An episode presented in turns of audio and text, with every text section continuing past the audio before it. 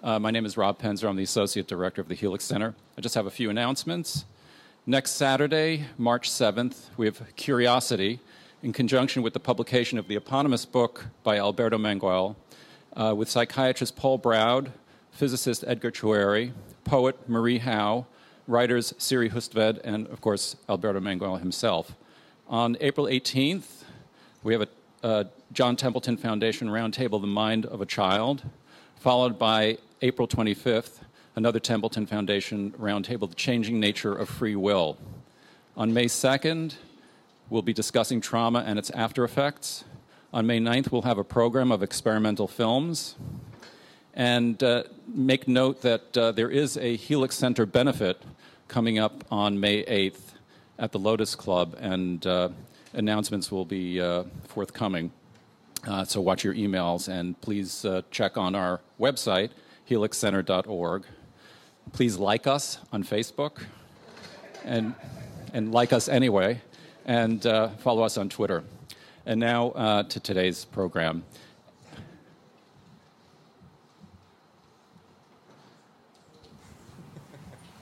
And please, yes, thanks, Ed please make sure that uh, if you did receive uh, one of the evaluations for today's program, that you uh, fill it out and hand it back to uh, someone from the Helix Center.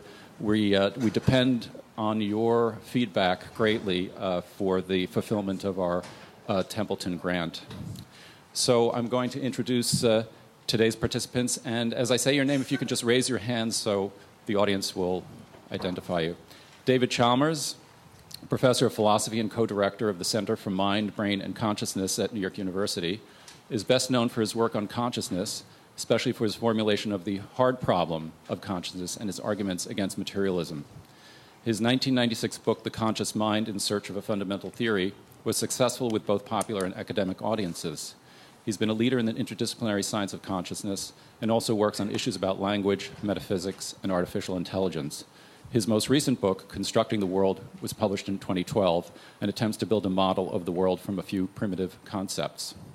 Karl Friston, professor at the Institute of Neurology, University College London, is a theoretical neuroscientist and authority on brain imaging. The inventor of a major body of statistical techniques for analyzing functional neuroimaging and other mathematical contributions, he currently works on models of functional integration in the human brain and the principles that underlie neuronal, excuse me, neuronal interactions with his main contribution to theoretical neurobiology being a free energy principle for action and perception. Among his awards and honors, he has been the recipient of the first Young Investigators Award in Human Brain Mapping, election as Fellow of the Royal Society, and recipient of the Weldon Memorial Prize and Medal in 2013 for contributions to mathematical biology. Piet Hut has been professor of astrophysics at the Institute for Advanced Studies since 1985, where he is currently the head of the program for interdisciplinary studies. His research and interests encompass computational astrophysics, interdisciplinary explorations of cognitive science and philosophy of science, the origins of life on Earth as well as elsewhere in the universe, for which he is a foreign principal investigator at the Earth Life Institute, Science Institute at the Tokyo Institute of Technology. The author of more than 200 publications, he was honored in 2004 when a main belt asteroid was named 17031 Piet Hut by the International Astronomical Union's Committee on Small Body Nomenclature. Gabrielle Benette Jackson is assistant professor of philosophy at Stony Brook University.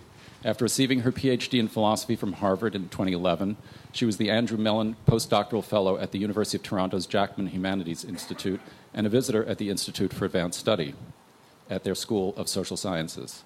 She's interested in scientifically informed approaches to the study of the mind, and her recent work includes articles Skillful Action in Peripersonal Space and Neurophilosophy and Its Discontents. Ken Paller, professor of psychology and director of the training program in the neuroscience of human cognition at Northwestern University, is a cognitive neuroscientist whose recent research includes sleep's role in memory and memory dysfunction, sensory processing during sleep and learning, the neural substrates of conscious memory experiences, and memory and intuition. A fellow of both the Mind and Life Institute and the Association for Psychological Science, and journal editor at Neuropsychologia, he is the recipient of multiple research grants, including the NSF and NIH, and the Senator Mark Hatfield Award from the Alzheimer's Association. Nicholas Schiff is Jerold Katz Professor of Neurology and Neuroscience, as well as Director of the Laboratory for Cognitive neuromodulation at Weill Cornell Medical College. His research focuses on recovery of consciousness following brain injuries. He and his research group have contributed several landmark advances, including the first demonstrations of brain structural alterations occurring in the setting of very late recovery from severe brain injury. He received the 2007 Research Award for Innovation in Neuroscience from the Society for Neuroscience for his research on arousal regulation and deep brain electrical stimulation, demonstrating that long lasting severe cognitive disability may be influenced by electrical stimulation of the human central thalamus. And now to our roundtable.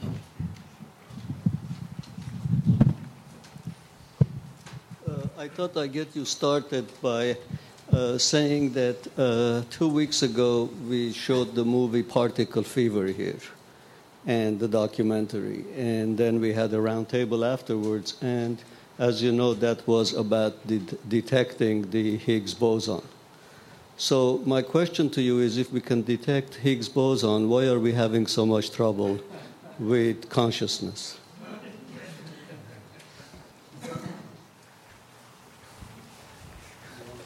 Sure. Um, I guess there's a lot of things that make consciousness distinctive and difficult. Um, science is supposed to be objective, but consciousness is this quintessentially subjective phenomenon. It's defined as subjective experience, the subjective experience of the mind and of the world. And, but we want to explain everything in terms of objective mechanisms. That's what we do in science. And there seems to be this potential gap in the explanation between the level of objective mechanisms, how one thing causes another thing, and this billiard ball causation in the universe, and consciousness. How is it that this giant network of neurons we have in the head, objectively hooked up, bring about consciousness? Now, this doesn't mean you can't do science on it. One of the wonderful things that's happened in the last, you know, uh, 20 odd years now is there's been an exploding science of consciousness. The neuroscientists have been have been uh, studying it, making all kinds of progress on finding the, you know, the bits of the brain that go along with, with bits of consciousness. But it is for now a science of correlation. We know that some bits of the brain go along with some bits of consciousness. We're still working on the part which is about explanation. And I think, you know, it's these issues about explanation that really make the study of consciousness difficult. I'll take a stab at following that up. I think the, the evolution and the maturity of theory in physical science is just so vastly beyond what it is in biological science to give you an idea of what consciousness, what the rules of the game might be for causal um, creation of consciousness in a, in, a, in a central nervous system. And the measurements that we have that we can link correlationally are few and far between. So that we're, we're, just, we're just very far behind the curve of anything like what, what got you to a Higgs boson, a theory predicting a particular phenomena in the physical structure of the brain that's linked to consciousness. I mean, it's very hard actually to know if somebody can't show you any response, whether they're conscious. That's a, a large operational part of what we do at the interface of clinical medicine and, and research to try to understand retain consciousness in a structurally injured brain. Because we don't have rules that say, okay, you know, if you have these parts of the brain and they're in these states, you definitely have consciousness.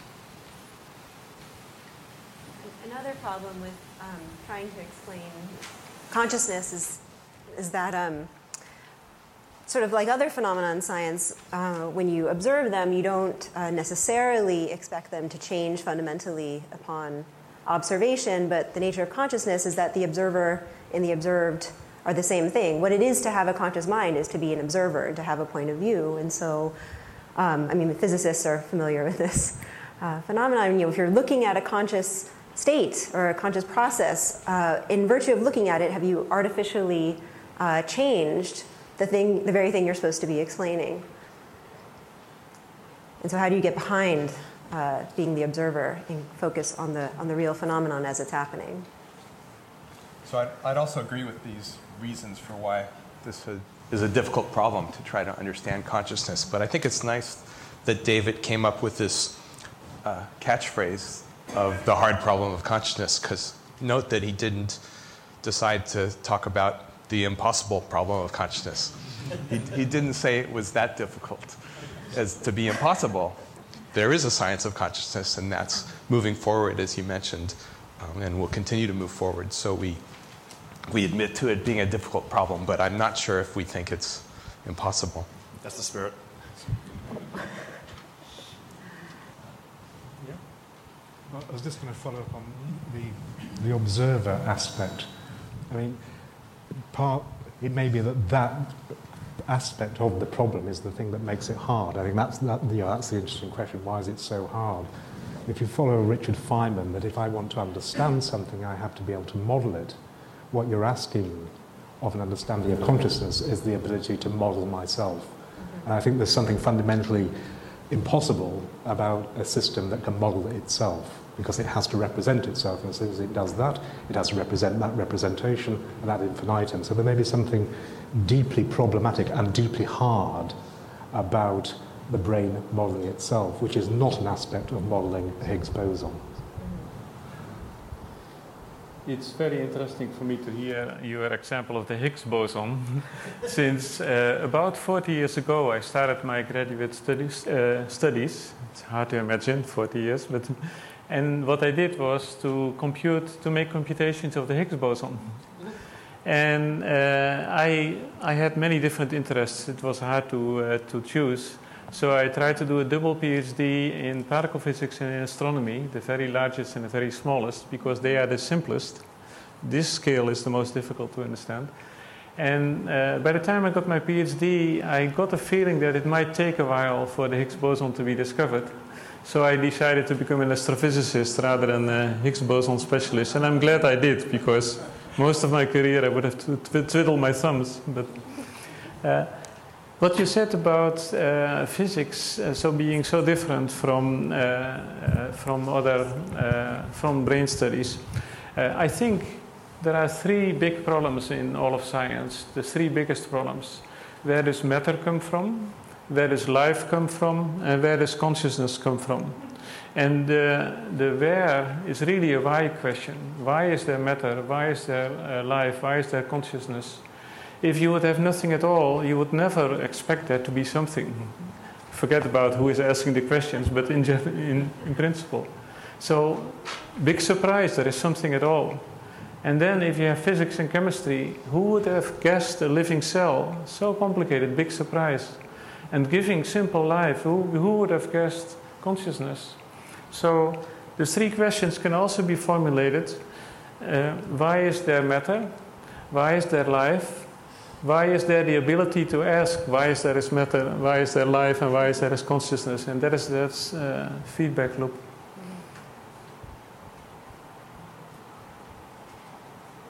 But Dave, you think there are some hard problems that can't be solved.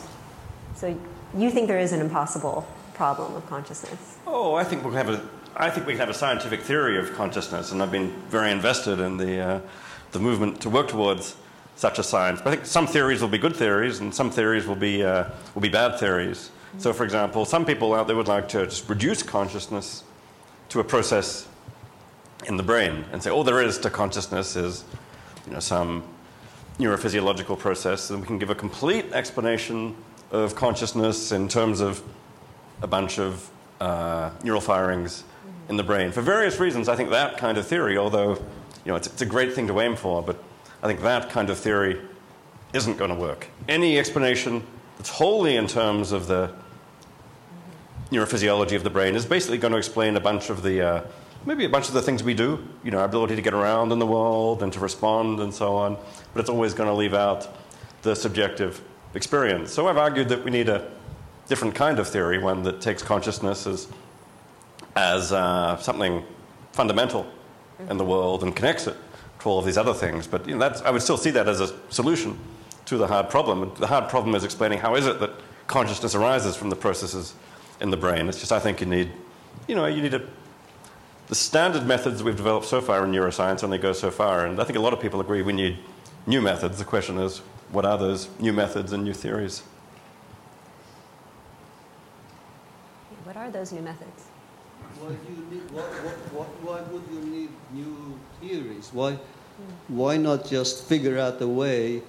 I mean, you know what, what brings about consciousness, don't you? Uh, you said firing of uh, millions or billions of neurons. So you know what brings it about. Coffee. Coffee. Coffee regulates. Yes. Yeah. But how does coffee bring about consciousness? That's what we need to know. But I, I don't think that we do know that. I think what we have are very good understandings of state correlations the, of, of, of brain state and likelihood of consciousness. And that's, you know, that's better than nothing. And, it- and it gives us a clue about what aspects of neuronal function are more or less important to wakeful consciousness, for example. And that's, I think, probably where our, our best correlational data are right now. But, but it's actually, it's not good enough for you to just get the brain data and to make a reasonable or fiducial inference about whether somebody actually is conscious. Um, you can make a pretty good risk assessment, I think, and an increasingly good risk assessment, and that's, um, that's different. If you wanted to just partition the problem, Right. if there was a problem of how does consciousness arise from neuronal processes, that presumably is easier than the reverse question is how does consciousness affect or influence or nuance neuronal processing? Absolutely. So you, your, I mean, your job in terms of detecting conscious level, I think, is a testament to the fact there's an enormous amount of progress made in mapping from the biophysics to the conscious level. And I thought the deeper problem is getting back again. But I think, you know, quite frankly, it's a very uh, sort of humbling job, right? Because you're, you're often la- left with a very wide variance of uncertainty. And, that, that, and, and um, as you say, I mean, I, once you get to the idea that consciousness might have some emergent effects, like uh, on top, a, a dynamic element that on top of the brain then has causal effect on the structure. Well, I just, we don't have a model that gets us in- even close to those sorts of questions yet. Um, so, I mean, from my point of view, but that's, you know, maybe a limited, you know, understanding. But do you, do you see that margin of uncertainty decreasing Absolutely. through the years? Yeah, no, I mean, I think, I think we're making a lot of progress. It's just that we're not anywhere near a standard model which would produce something like a, a prediction about something from theory that we might then go, go measure in the brain and say, aha, this model is right. And that's, the, that's sort of the amazing thing about the Higgs Yes. boson, I think, is that we got But, but Dave is making the assumption that no physiological theory will ever be sufficient. He prefers a theory with consciousness as a primitive, which is a fine alternative for theory. But your assumption that a neurophysiological theory is going to come up short is really based on our current understanding of consciousness. And you're projecting about future theories of consciousness that haven't been presented yet. So how do we Well, one why, thing that, why, why should the rest of us, I don't know if the rest of us are convinced, but why should the rest Uh-huh. of us be convinced that none of those future theories are going to provide what you say you don't think is possible? Um, well, I think it depends. I mean, different people are going to get off the bus at different points. First of all, it's to make a point about current theories. I mean, is what current theories gives us basically of a level of correlation. I, mean, I think what we are getting is this connection from this mapping, I think as Karl was putting it, from neural processes to, uh, to consciousness. And it's slow and slow, slow progress, two steps forward and one step back. But we're make, getting somewhere in the mapping. But it's still of a level of, you know, mappings or correlations. There's nothing analogous, say, to what you got. Um, Piet mentioned the case of life. So let's take one central element to the explanation of life, the explanation of the genetic processes in terms of, of DNA. What uh, Watson and Crick didn't do was, ah, we discovered that whenever there's life, there's, there's DNA. Look at this amazing correlation. Rather, they found a, uh, they found a mechanism, a potential mechanism, at least, in the structure of the, the DNA molecule, and they told, you know, the beginnings of a potential story about how this could explain the things that we want the gene to, uh, to explain, like the transmission of characteristics from one generation to the next. We just have nothing like that kind of story right now in the neuroscience of consciousness um, even though we've got, we're developing some nice correlations. And then the question is, why is that? Is it just, is it just something about the structure of our current theories? Or is it something about the character of what you get from these um, neurobiological explanations? I think the more you look at it, the more it starts to look as if it's not just something about the contingent character of the neurobiological theories we've come up with so far. It's rather something about their mechanistic nature. It's all about, you know, um, you've got a bunch of uh, objective mechanisms which are here performing certain functions, doing certain things. But you can always raise the, raise the further question why does all that give you subjective experience? Why should it be Why should it feel like something from the inside? So either, it looks like either what you've got to do is add some ingredient to that explanation, to, to you know, put some extra thing in the base, or the alternative, and it's a, and it's important alternative, is to somehow deflate the phenomenon of consciousness.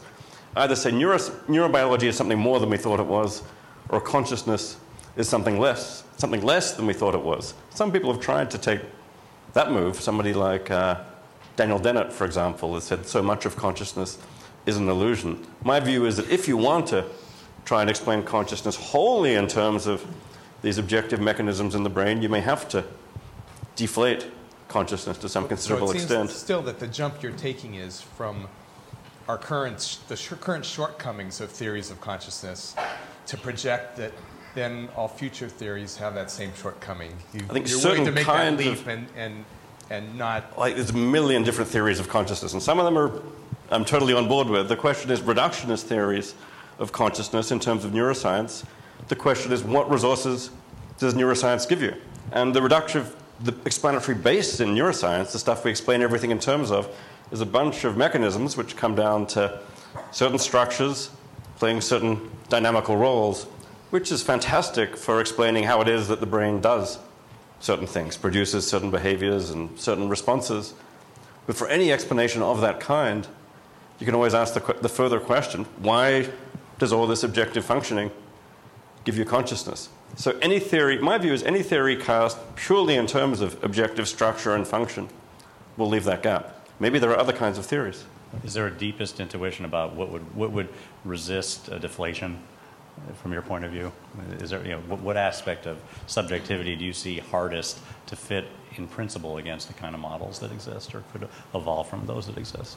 I would say, you know, it's the fact that it feels like something from the inside. I mean, there's this classic philosophical thought experiment of uh, Mary, the scientist in a black and white room, who um, knows everything about color processes in the brain and about the wavelengths that bring them about, and about the, uh, the retinal and the neurophysiological responses, and about the words uh, we associate with these things. Um, but she is herself colorblind, or maybe she grew up in a black and white room. Um, so she knows all about the brain processes associated with seeing red, but she's never had the experience Right. of seeing red. And it looks like, okay, she knows all the brain stuff, but she doesn't know the central thing about seeing red, namely what it's like from the inside. That's the subjective experience. So, so, so imagine a fast forward of existing measurements and theories where you have, um, take, take a fanciful example of an MRI that can map the column space of the color area in V4 or something like that. And you look and you see that people who can resolve certain collections of perceptions that include one that she doesn't have partition activity into five dimensions or something, and Yep. she does it in four. And then you have some manipulation where she suddenly partitions it into five and tells you, aha, now I see this. So, is, is an explanation like that, what's an identification of something you might measure with the idea that there's a qualia associated with it, not count as a, at least a possible explanation? Not an explanation, but um, enough of, an, enough of a, a model to kind of say, well, maybe this is enough. I agree it's a model, and I agree there's a kind of explanation you get from this kind of work of building up. It's basically building up systematic correlations between these things, you know, the brain processes and the experiences, such that, for example, one could make some predictions if somebody has a certain novel kind of brain process here. You know, David Hume talked about the missing shade of blue, the one he had never experienced. Well, maybe we could predict that if you had a certain neurophysiological process there in between the other shades of blue, then you'd get that experience Well, I- I mean, of the missing shade of blue. And that's, that's predictive. And that is to a certain extent explanatory. But what it's not is a full reductive explanation of the experience. Right. Well, one example that does exist that sort of this reminds me of right away is um, the uh, the difference between natural naturally um, deaf signers and people who have acquired deafness and signing, and the use of physical space. And I think it's Ursula Bellugi or somebody who's done a lot of work on this, and they find that the um, auditory cortex takes over visual functions. And there's a fluency difference. And, and so people who are natural signers will know if somebody's truly fluent because of the, of the way they use space in front of them in their hands and, and place things. And you know, there's a whole visual motor component to their, to their their language effectively that's not, you know, it's, it's not auditory. And there's a neural representation that's novel. So, you know, I mean, that, you know, not that that's proof that this is all in the brain or that this is an argument against the philosophical standpoint, but I just, you know, there are these kinds of things like this. And they Yep. give us a sense that they're, you know, the identifications could get larger. This is what we're getting from the science of consciousness um, Right. over the last 20 years. A beautiful set of isomorphisms from processes in consciousness to psychological processes, some computational processes, and some gradually developing some brain level processes. There's nothing here, I think, that answers the fundamental question why does all that brain stuff give you consciousness in the first place? Rather, this science takes the existence of consciousness for granted as a kind of datum. It says, given that we have it, what does it correlate with? And we're getting a, we're getting a very nice science from that. But, uh, and that's why you know, people always want to you know, put it as if by opposing the reductionist explanation of consciousness, you're opposing science completely. But no, in fact, the science has been tremendously productive. Been predictive, and some of it's even becoming useful in, you know, in treating patients in clinical settings where we've taken stuff we know about the correlates of consciousness and put it to, to, uh, to practical uh, purposes. But it does, does leave the fundamental philosophical question open. I should say, I'm I mean, we, we are, know, we could focus all day on the things that make consciousness difficult, but we've got people here who are speaking in an optimistic tone of voice about the, uh, you know, the wonderful theories that might be just around the corner. So I'm curious to hear what, what some people think are the uh, are uh, other places where they, where they see we're actually likely to be making progress, say, over, next, over the next 10, 20, 30 years, and what kind of theories might be the ones that will have some promise. Gabrielle, do you? Um, I mean, I'm still sort of hung up on this sort of question of what the it is when you say we can explain all the, we can find out more and more about the brain processes and the complex dynamic systems that are implemented in the brain, but we still haven't explained consciousness. I'm just sort of interested in what we think we're trying to explain. Is it, so we're all sitting in this room and there's this background hum of the, the air coming into the room, and there's this kind of disperse consciousness that maybe we're, we're aware of that. And then there's this sort of focused consciousness. I brought your attention to the sound of the air coming into the room. So surely we're conscious of that because I've now brought your attention to it. But that's attentional consciousness, which is different than dispersed att- consciousness that might be just happening in the background. And, and, I, and I'm sort of curious, actually, to ask the scientist too, sort of when, when you're sitting in the lab and you're devising an experiment about memory or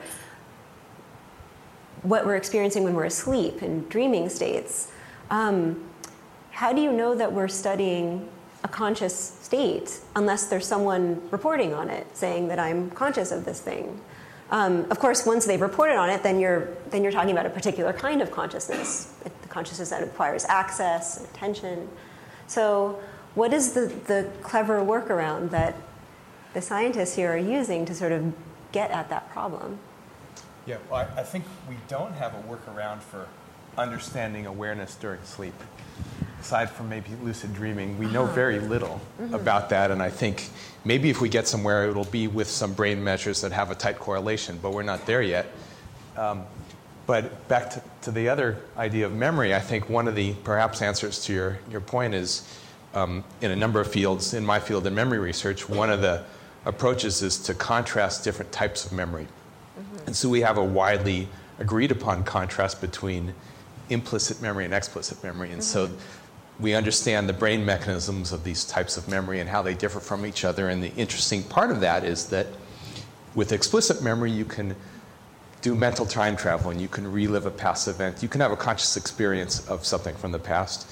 With implicit memory, you don't have that.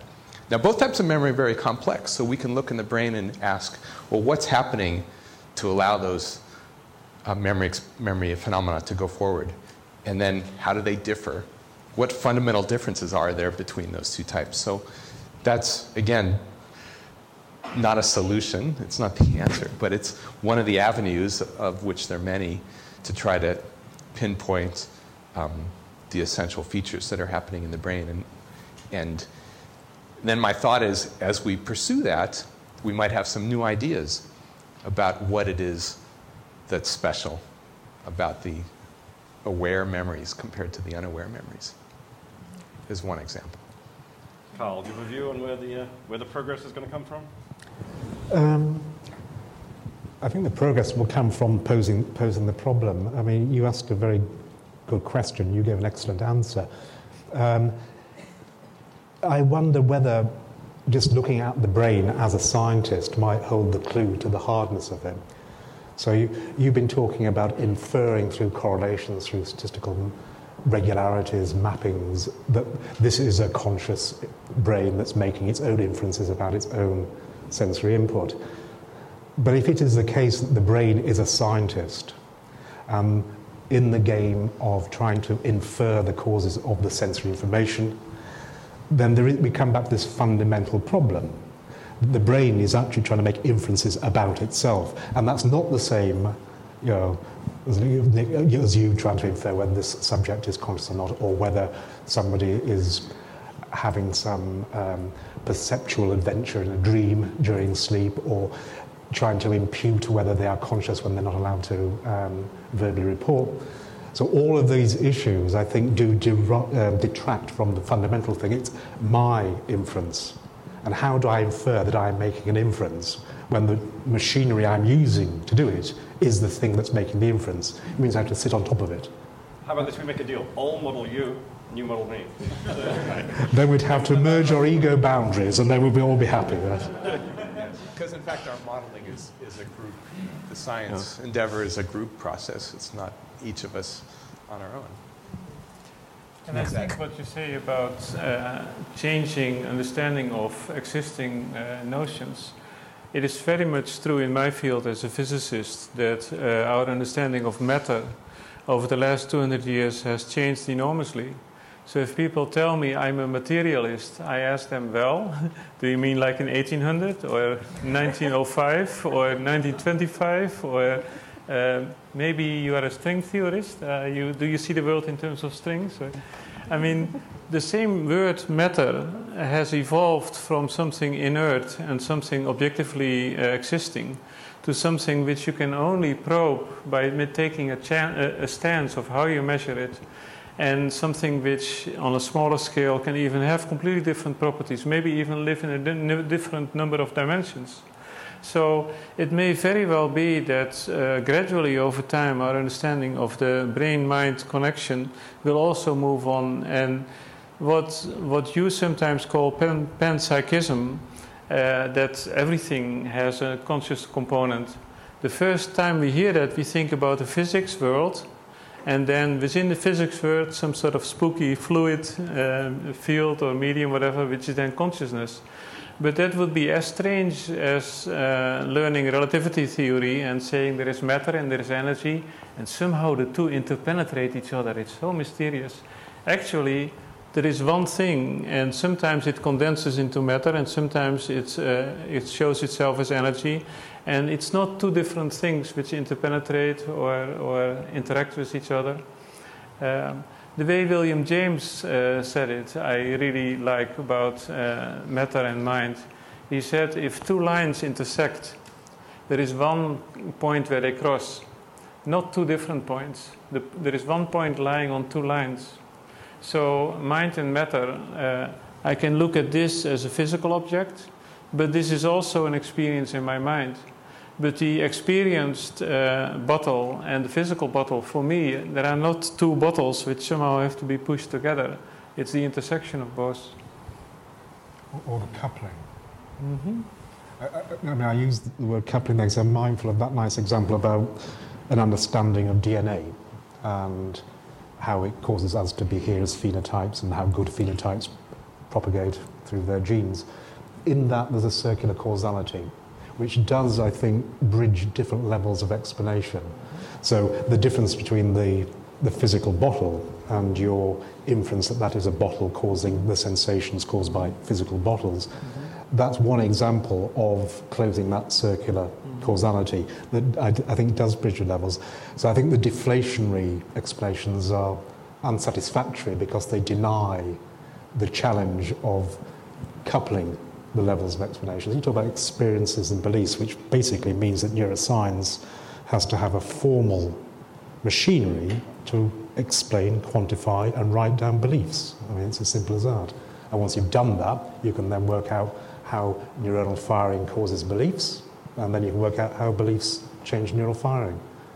And this gets to your state example, which is a very, it, it's not a theoretical example. It's, it's a, it, for me, it's an example that kind of uh, enlarges in, in many of the cases that we see, because almost all of them are like your, your neuroscientist in a room when they're hard. If there's no output, and you and you start to have correlations that get you close to states that look like states that when that person doesn't have a motor problem, they can talk to you and do lots of things. But then you have this kind of limited set of measurements to try, and you might not get a response that's expected. In other words, they seem to have the right parts of the brain. They should be able to, if they were just awake and conscious and in the state that you or I were in, do a few things that you could measure and reliably get the result, and you don't. So then is it, is it their point of view? Are they in a lucid dreaming like state? Are they in some other, you know, altered consciousness because we don't have a model that says, you know, you get represent, representational stuff with subjectivity when all this happens in the brain. And if you're missing this aspect of it, you kind of don't. Or actually, it's as if you know you're there but you're not really aware so you're not taking in the uh, sensory information and processing it the way you would be if you were kind of admitting to the world around you being real. I mean there, there's just an endless number of variations on it that you could sit there and kind of wonder well, is that what i'm looking at?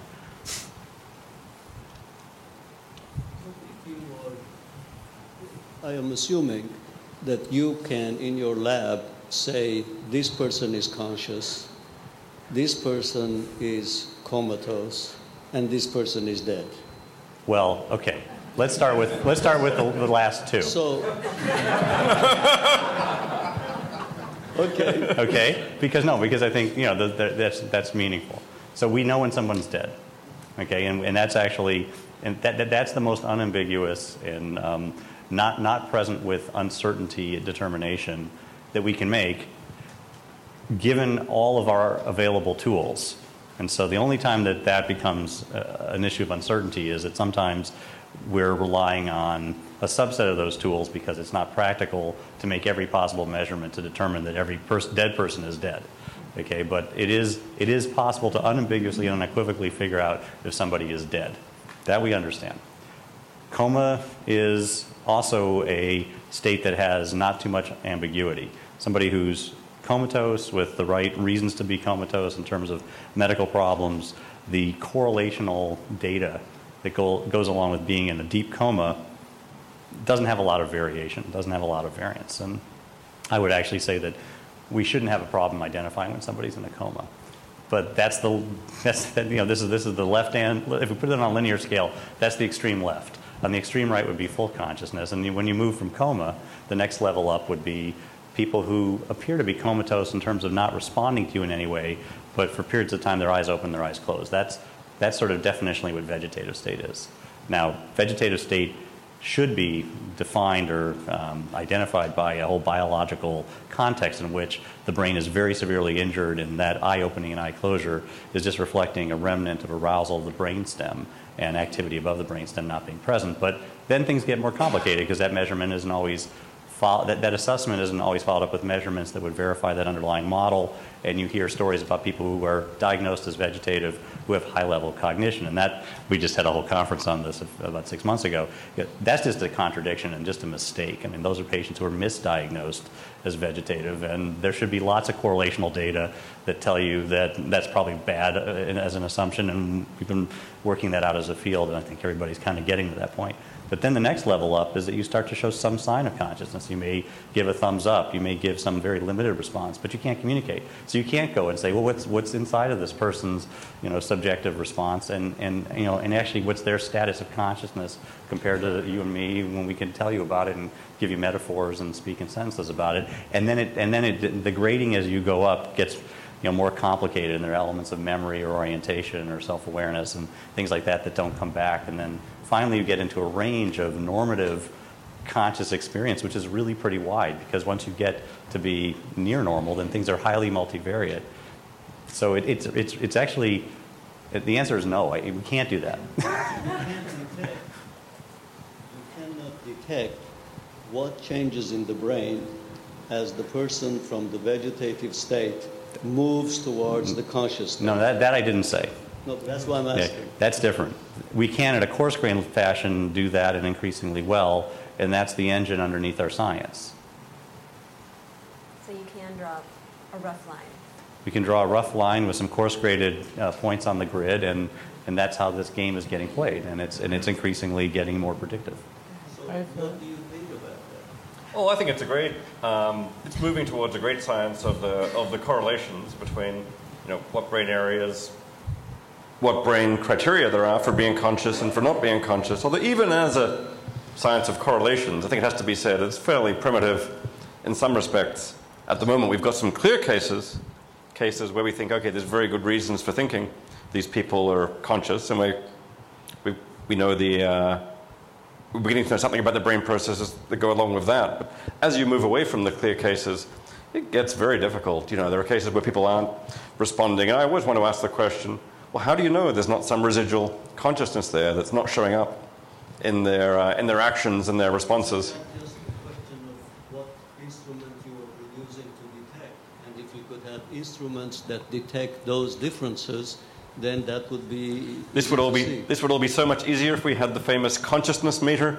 You just wave it, wave the, wave this instrument at Nico's head and get a readout of his consciousness up on the uh, up on the screen. It doesn't have to be a consciousness meter. It could be from uh, instruments that detect the activity of the brain that you say is now detectable.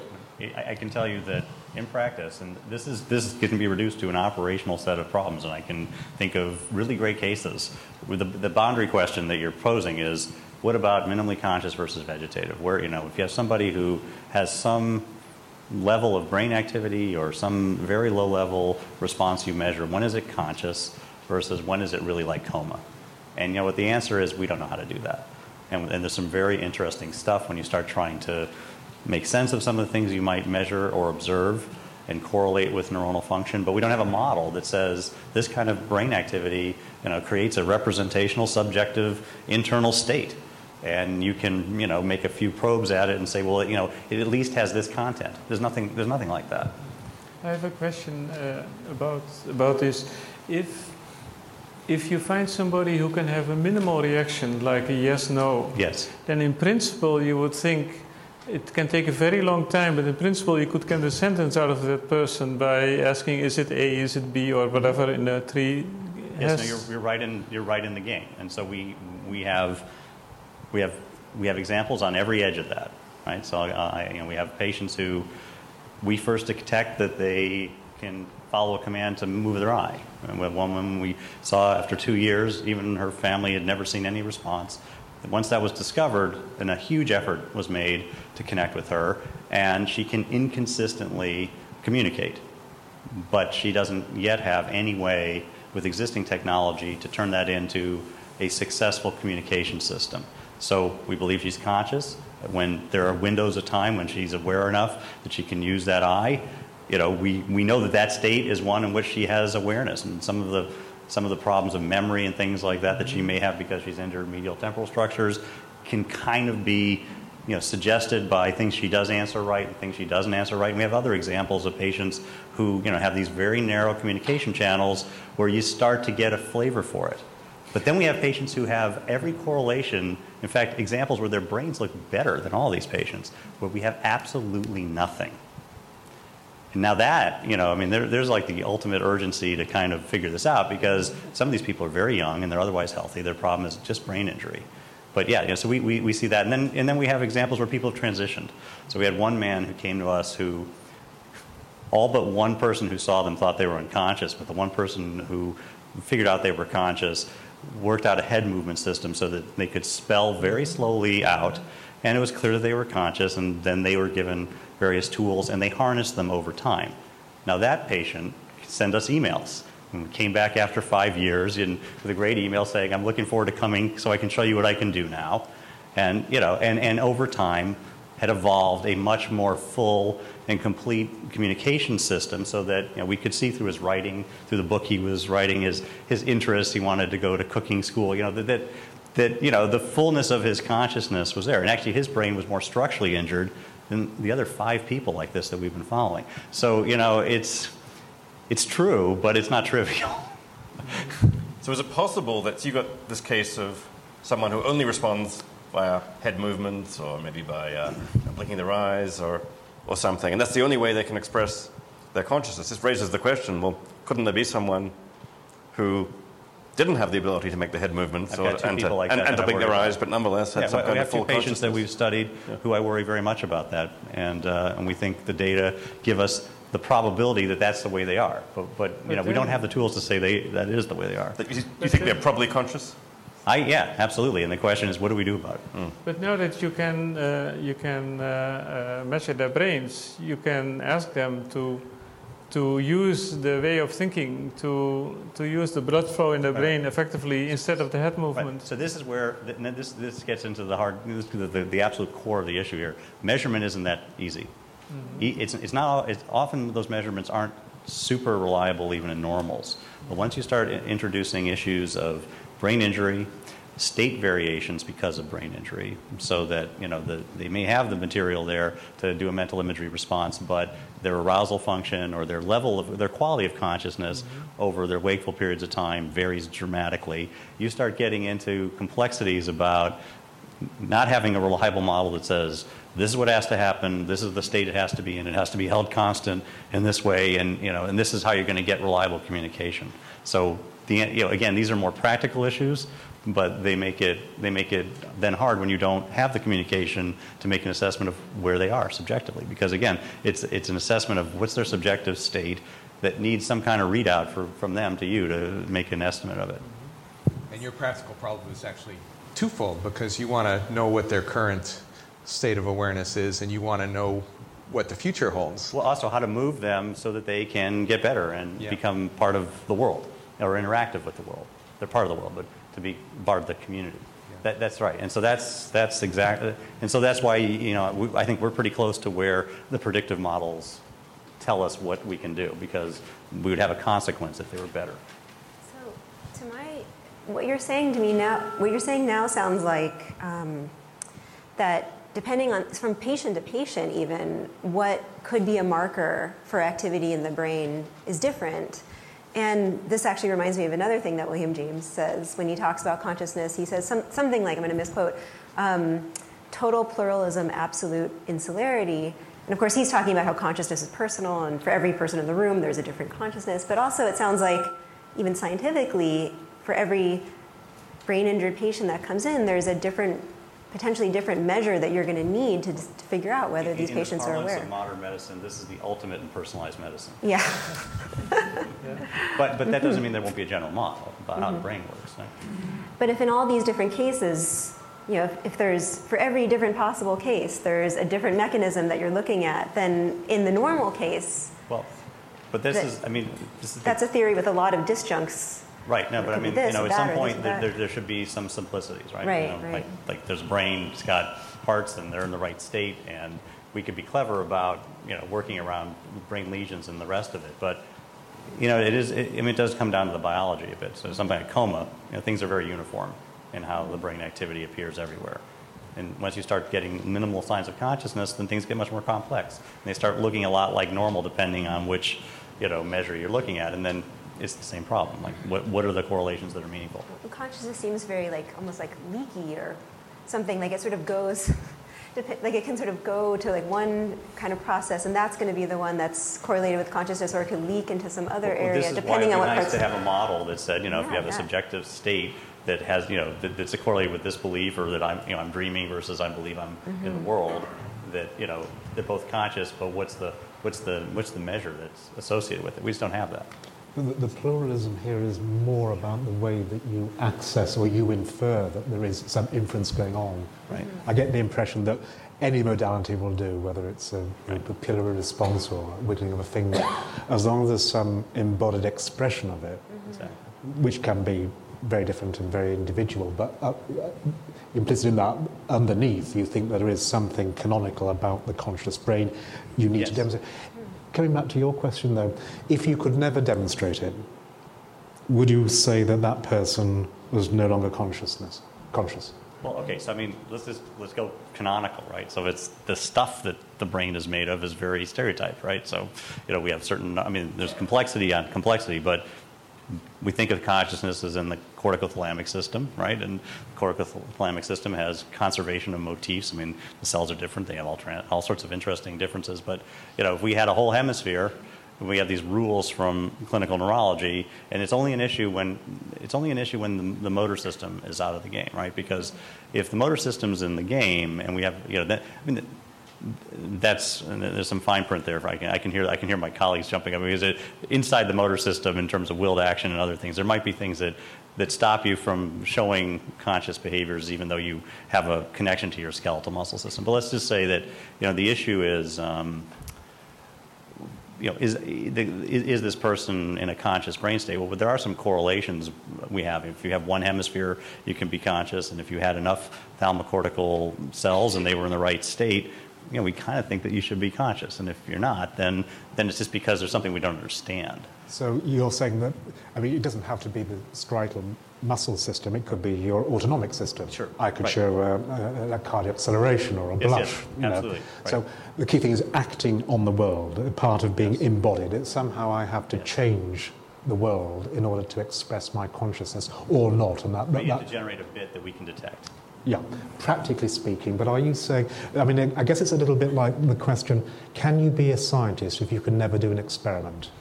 You can certainly have scientific aspirations, and you can certainly have glorious ideas about all the data other scientists are generating, but are you truly a scientist if for the rest of your life you can never acquire any more data? Actually, that reminds me of my profession of astrophysicist. The latest cosmology theories have not one universe, but a multiverse uh, multiple universes. And the best theories we have predict that, but we know that we cannot check it.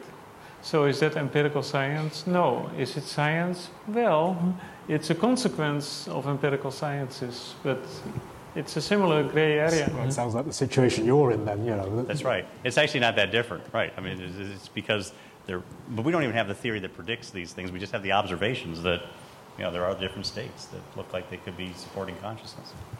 So people are trying to come up with unified models of consciousness. One of the uh, one of the interesting things that's happened recently is people trying to develop systematic quantitative theories of consciousness that might have some application to these cases. Um, there's, you know, there's Giulio Tononi's integrated information theory, where he basically says consciousness goes, goes along with the amount of information that's being integrated uh, in the brain or in some other some other process, and you know, he measures this with a quantity he calls phi. So you have a lot of phi, you've got you know a lot of consciousness. You've got less phi, you've got uh, you've got less consciousness. And actually, the conference we had, um, one of the more interesting presentations was someone trying to apply that to the case of people diagnosed with vegetative state and related conditions. I mean, this thing phi is actually very hard to measure in the brain, but people find surrogates for it that might at least approximate it, perturbational complexity. And, and so one of the and things so, that evolved there yeah. was that it's very, very good at the dichotomization of not conscious and conscious. Mm-hmm. So it helps you find people who are vegetative, the proxies that do the, yeah. the Marcello Massimini's work. It's very nice to separate people who are in coma, uh, anesthetic coma, or vegetative state from wakefulness. But once you start getting into these conditions of minimally conscious, confusional behavior on your way up to normative conscious behavior, it's, it's, it, it, there's no fine line and there's, and, there, and there's no separation. So that, you know, it, that doesn't mean there aren't other measures and there isn't a model, but it's just that that's where we're lacking. We're lacking something that gives us an insight into the dynamics that are really informative about qualitative subjective consciousness. And even within these models, nobody knows. We get this. You get this number out of it, but you know, yeah. phi could be you know one or ten or a hundred or or a thousand. Nobody knows which where on this line corresponds to no consciousness. I mean, I think Tononi's own view is that even a, if there's a right. tiny amount of information integrating, there's a tiny amount of consciousness. But that's in a way philosophical. Right. It's not a mechanistic account of it. So presumably, if our robots get complex enough, we can ask the robots whether they are conscious. Yeah. yeah, that would be that would that would convince me. Mm-hmm. Yeah. Why is this any different than uh, before you knew that cirrhosis of the liver caused icterus? And so you saw yellow people right. and you didn't know why they were yellow, but you knew they were yellow. Then you discovered that it was because the liver was sick. So why is, why is the manifestation of the organ so different and so difficult to the number of times you said we don't have the tools we don't have the tools is it just a question of tools well the tools and the theory and they go together i think I mean, you can invent all sorts of models, which I think Tononi has one of them. There are Many. Uh, but, and I'm sure in the old days people invented various theories why someone was yellow, so there were many models. But eventually you discovered why, in fact, they were yellow.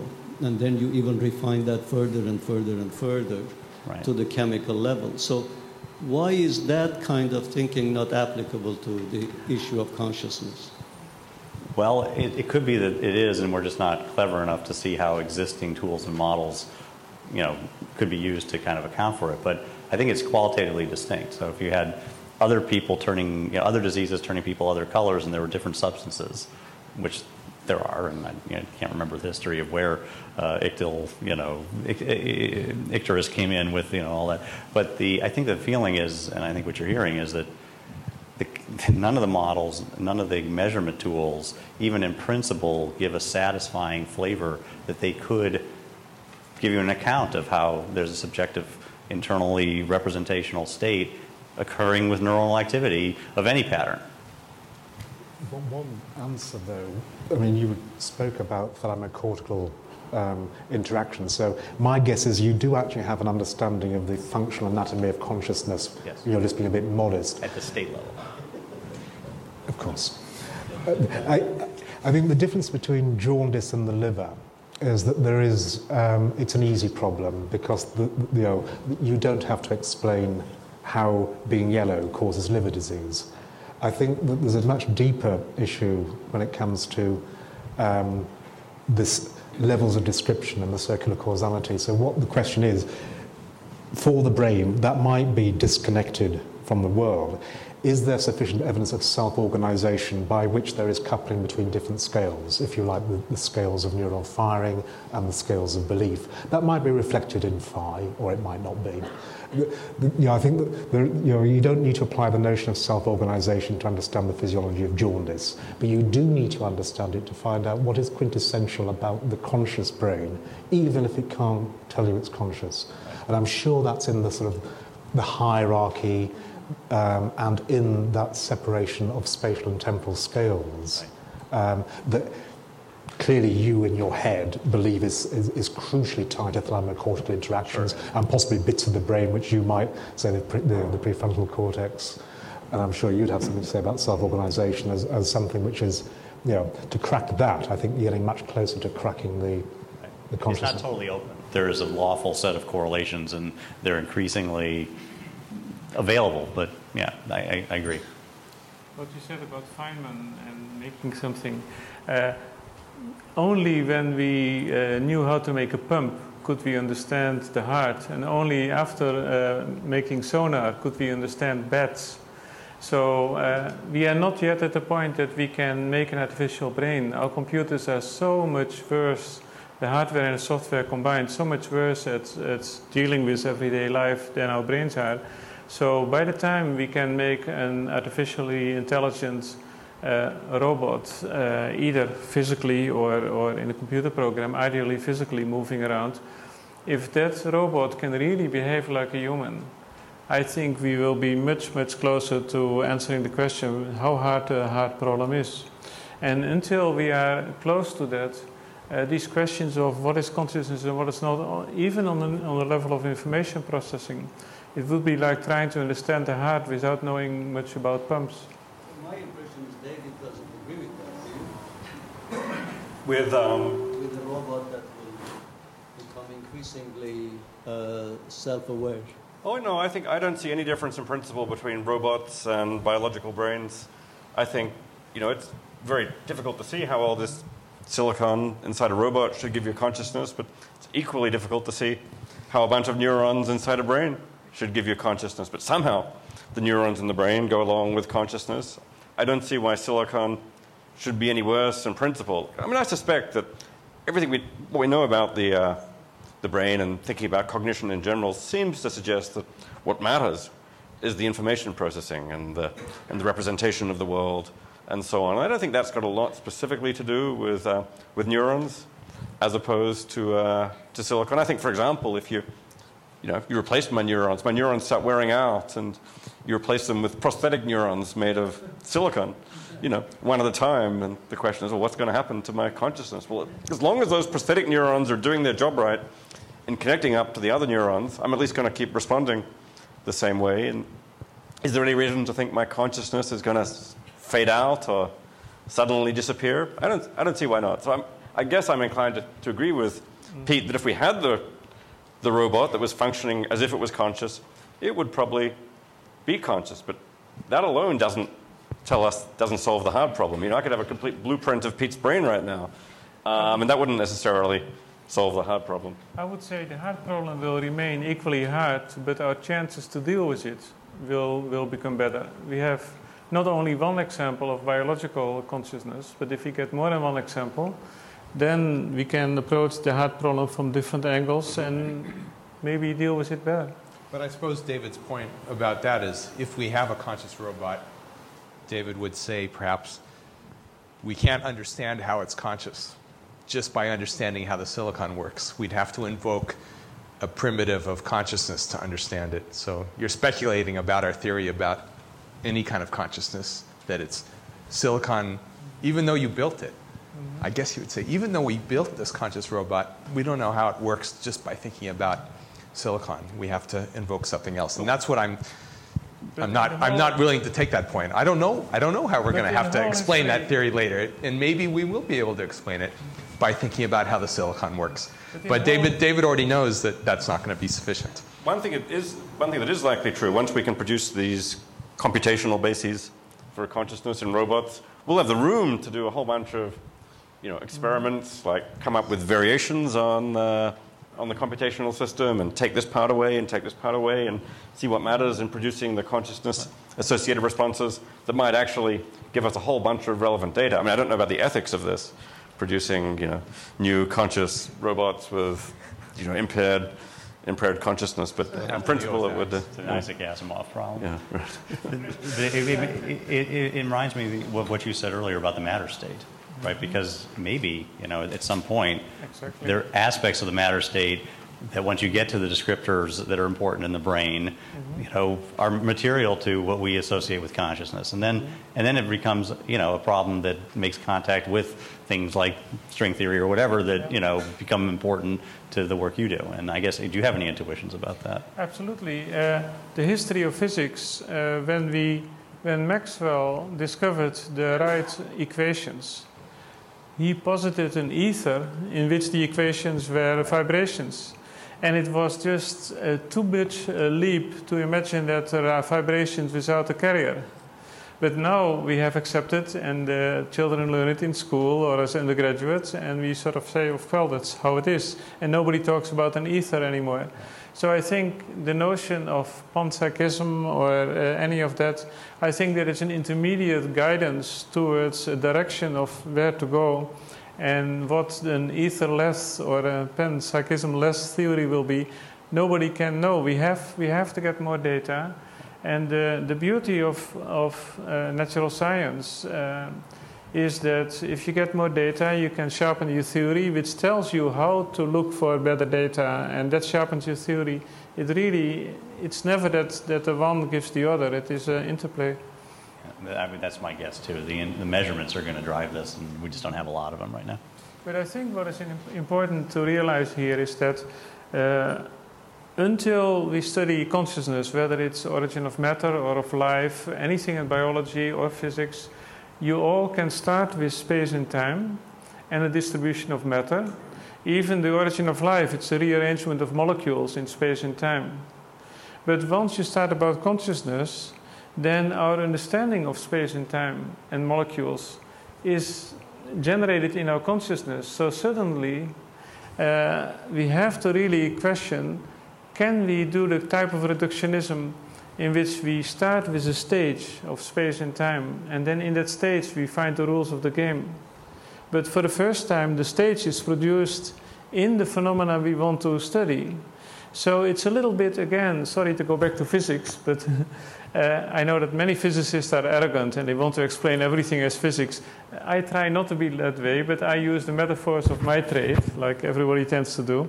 Within physics, Special relativity tells you what happens if you go at fast, at very high speed, and how time and space uh, change. But it's different from general relativity. General relativity tells you how matter warps a curved space, and the curved space influences matter. That is a circle. So uh, general relativity is much more difficult on a technical level than special relativity, and also much more interesting. It can generate black holes. It can can explain the Big Bang because uh, you have the gravity influence, influencing space and time, and space and time influencing gravity.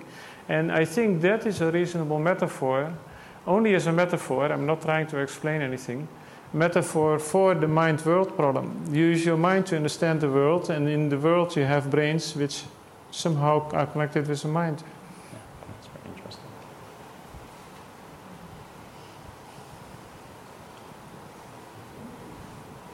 You ready to take questions from the audience? Sure, anytime. Mm-hmm. Okay. Please, you have to go to the. mi-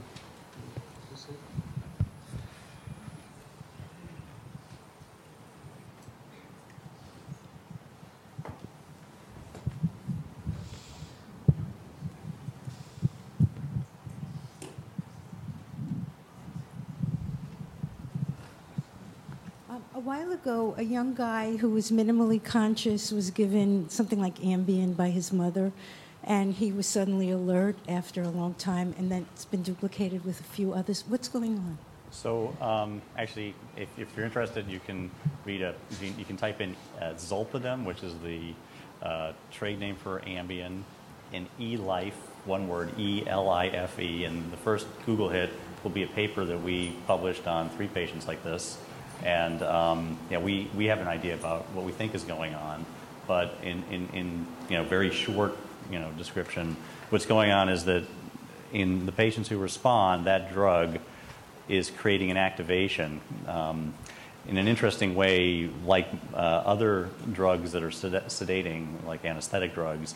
There's an early phase where the brain has an ex- excitation before it goes down, and, it, and the drug when, when, you give Ambien or you, you know, other medications like it to produce those, these effects, it's in a low dose.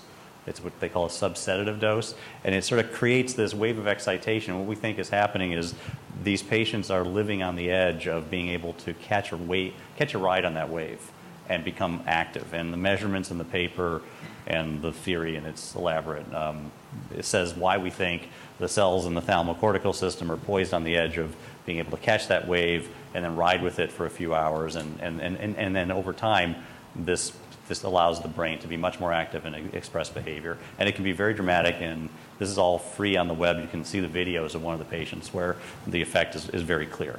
So this is the fancy. that you're saying? Well, so it's, it's, a, it's an effect across the whole system of the, the brain, but we think that the primary effect is in the central thalamus and the frontal cortex, and that the rest of the system follows the changes there. But that's the theoretical part. The measurements are the measurements, and they're very uh, lawful. You can see in the paper. So this is the fancy version of coffee. It's the fancy version of coffee with a lot more bells and whistles and much more effective, at least in these contexts. Most of the time, if we you took it, we, we would go to sleep. So it's, Within the of what's ethical to test, um, are any of you taking an evolutionary view and looking at um, consciousness in other animals, or are you starting from the assumption that we're the only conscious animal? I don't think any of us make that assumption. However, it is true the primary data that each of us has about consciousness comes from the first person case. It's because of my own consciousness that I believe there's consciousness at all. So the only thing I'm certain of with respect to consciousness is that I have it, maybe that humans have it. Beyond that, it's, it's got to be an extension and the speculation. That said, I think a lot of people are making interesting models of consciousness in, in non human animals. I don't know if that applies to anybody here. I would agree with you, what you said. I mean, ultimately, the problem we have is that if we want to know if somebody's conscious, we need some way for them to let us report it. And so, I mean, I, I, I agree with David. I mean, a lot of animals are conscious, but I can't communicate with them. And, and so the, the, the, the human communication problem sets the, you know, kind of the operational criteria for us right now. And newborn babies? Great question. Yeah. Same issue arises. Right, same issue arises. I think you know you have a, you have an inference of continuity. I'm trying to puzzle things out, you know, in my mind, a kind of a continuum. Um, if, if, if we interject mind, so brain, mind, and consciousness in an attempt to distill this, I'm thinking there are these experiments in which um, a problem is presented to the subject and uh, in one of them somebody just makes this uh, there's a window shade with a thing hanging down and they take their finger and it make it swing. And in trying to solve it has no relationship to the problem which is to bring two uh, to tie something together. Um, and they solve they come up with a solution. Um, however when asked about the solution they never mention that they saw uh, what, what would you call it? You know, hanging from the shade, this, this thing coming down. They never mentioned that they observed this thing swinging and made an association uh, that brought about the solution to the problem. Uh, in my mind, that's a narrative. Um, so theoretically, it might be possible to, uh, if you have the brain hooked up, to find out what parts of the brain are involved in this process. So we might be able to distill mind to some extent in relationship to brain through, through the measure as neuroscientists are doing. On the other hand, uh, to the extent that anybody believes in psychic research, um, there seems to be some evidence um, of, of, psychic phenomenon if you accept the, that this is a science at all, the statistics that show more than a, a random or an accidental, uh, you know, number of times that somebody comes up with something. Uh, that strikes me like the multi-universe, that you have a string theory uh, and you can't test for it um, at the other end of the extreme. So what I'm asking is, uh, is this is somewhere in that an approach where you might distill consciousness separate from mind in relationship to brain in an attempt to, to apprehend, the name of this discussion, apprehending consciousness, in an attempt to apprehend consciousness as distinct from brain or distinct from mind's relationship to brain. Does that make any sense? I would say it's uh, the difference between string theory and multiverse is that string theory is probably testable, but we don't have the tools yet. So uh, either in, uh, in the future, it could be 10, 20 years, it could be 1,000 years, we will likely to find, to develop some sort of tool to uh, test string theory.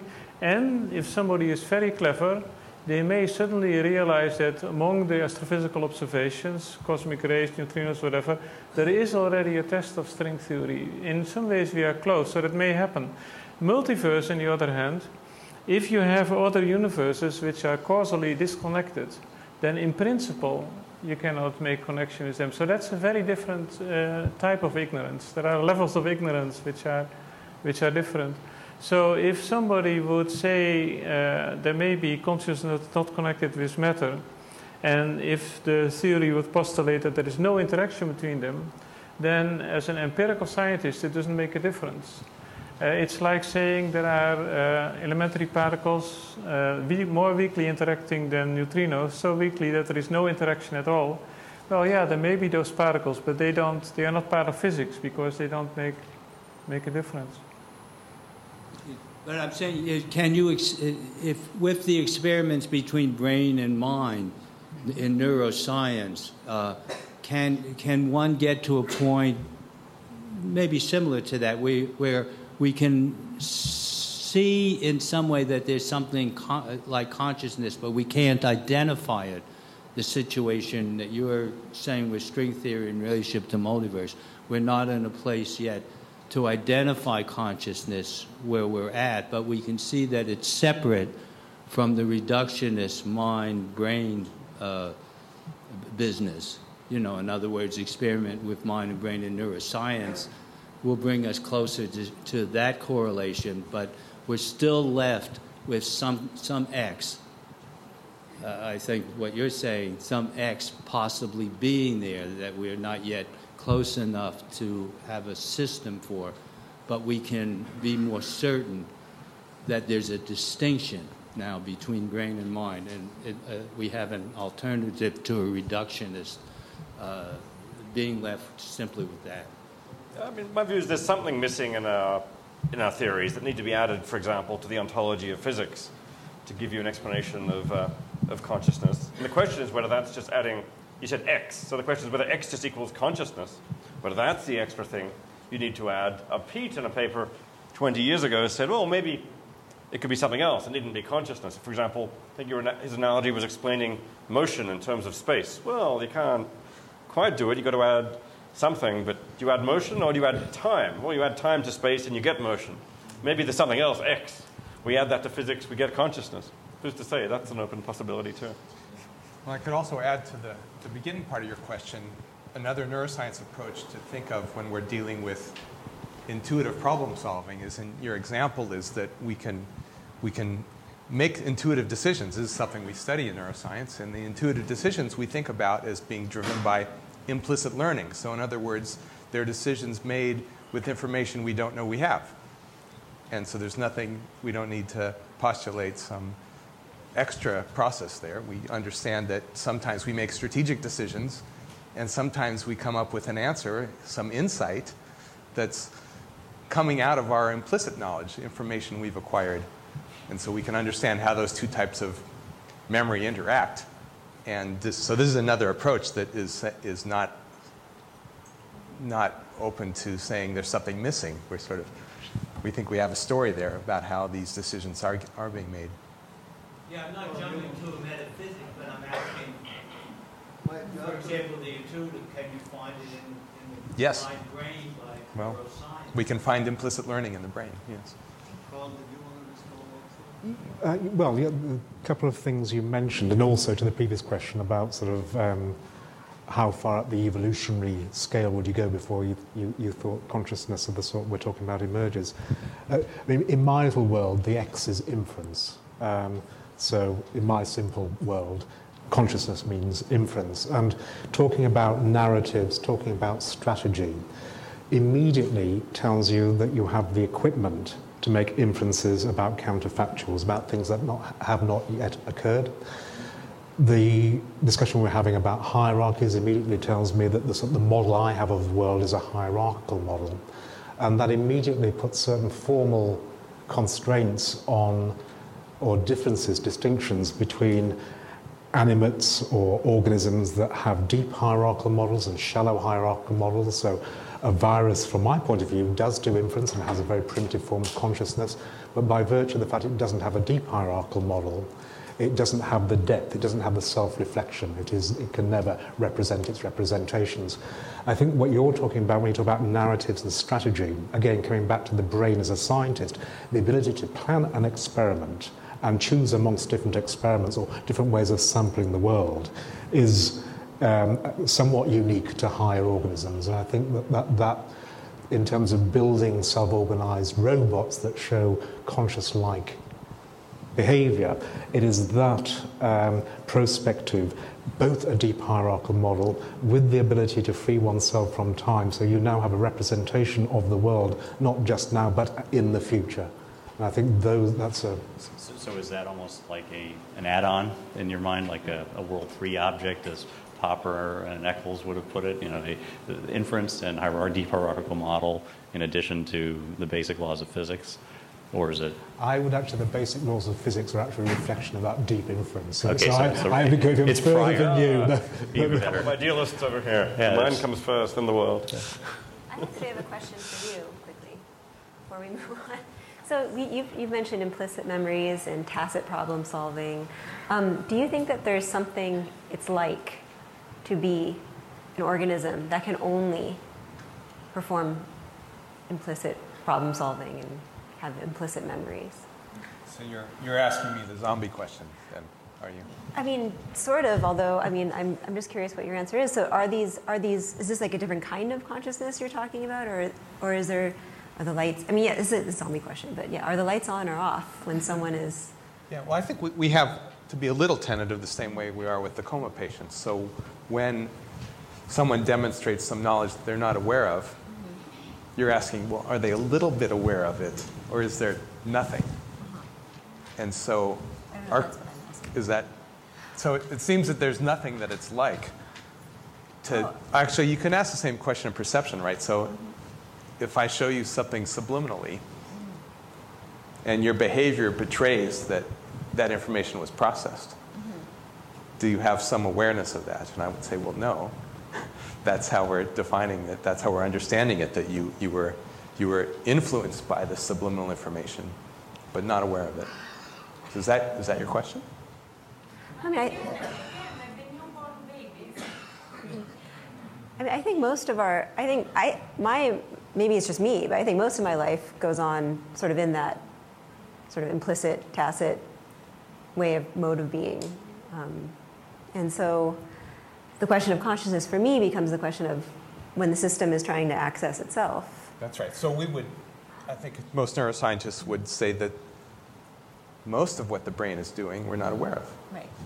But even if I speak one sentence, when I begin to weave the sentence, I don't know yet how it en- ends.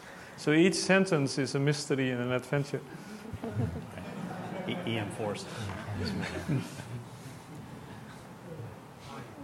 this translational stuff, it sounds like, you know, people are talking in different languages, and I'm not sure that I'm, I'm getting what everybody is saying, and maybe I'm just being redundant with my question.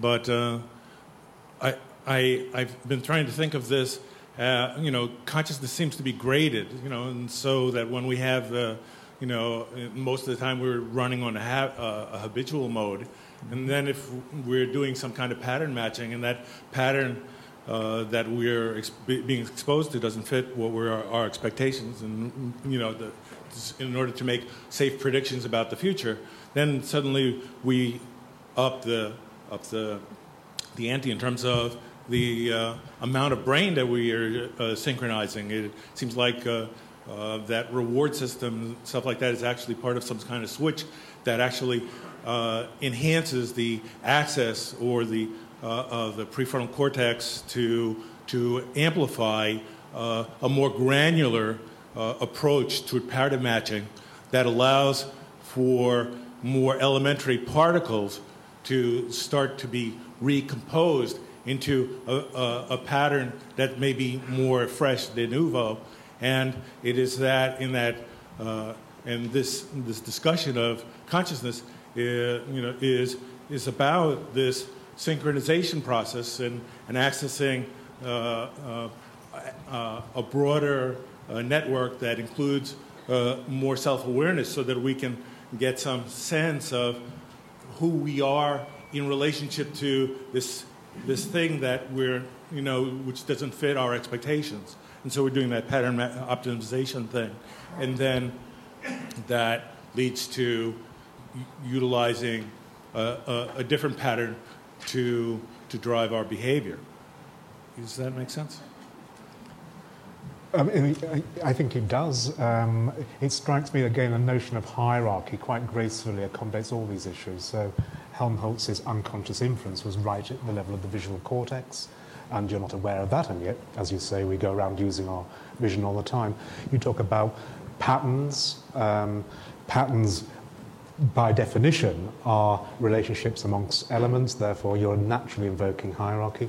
You're talking about speech that has a, a, a, temporal extent that an instant doesn't have. Again, you're invoking a temporal hierarchy, a separation of temporal scales. I think nearly everything that everybody has said in some way speaks to the notion of modeling upon modeling upon modeling in a, in a hierarchical sense to give you a deep hierarchy. And for free, well, not for free, but almost inevitably, um, again, this comes back to what we understand by the physics of self-organization. The deeper, the more global, the more phi-esque um, you get in the hierarchy, uh, the greater the temporal extent of, your, of the things that are brought together or subsumed under the patterns. So a sentence or a narrative by definition, is deep, deep, deep in the hierarchy that sees all the stuff on the surface and in the deep past and possibly in the deep future. So I think that you can relax a lot of the, um, the distinction between aware and unaware, or aware of being aware, or aware of being aware of being aware, and so on, uh, within a hierarchical within a hierarchical sort of perspective. Very expensive. So I, I think that we try to conserve our energies, and we continually use this habitual system, and then only when uh, our predictions are not going to be met by because there's not a good fit with the uh, the current expectation, the current pattern that's being used. That's when we access this the prefrontal cortex and then do this more granular thing and may may make a new assignment in terms of uh, a new attractor net, you know, with a higher node that sta- instantiates uh, a novel pattern that responds to this this current uh, uh, situation that we're in that didn't meet, you know, with previous patterns.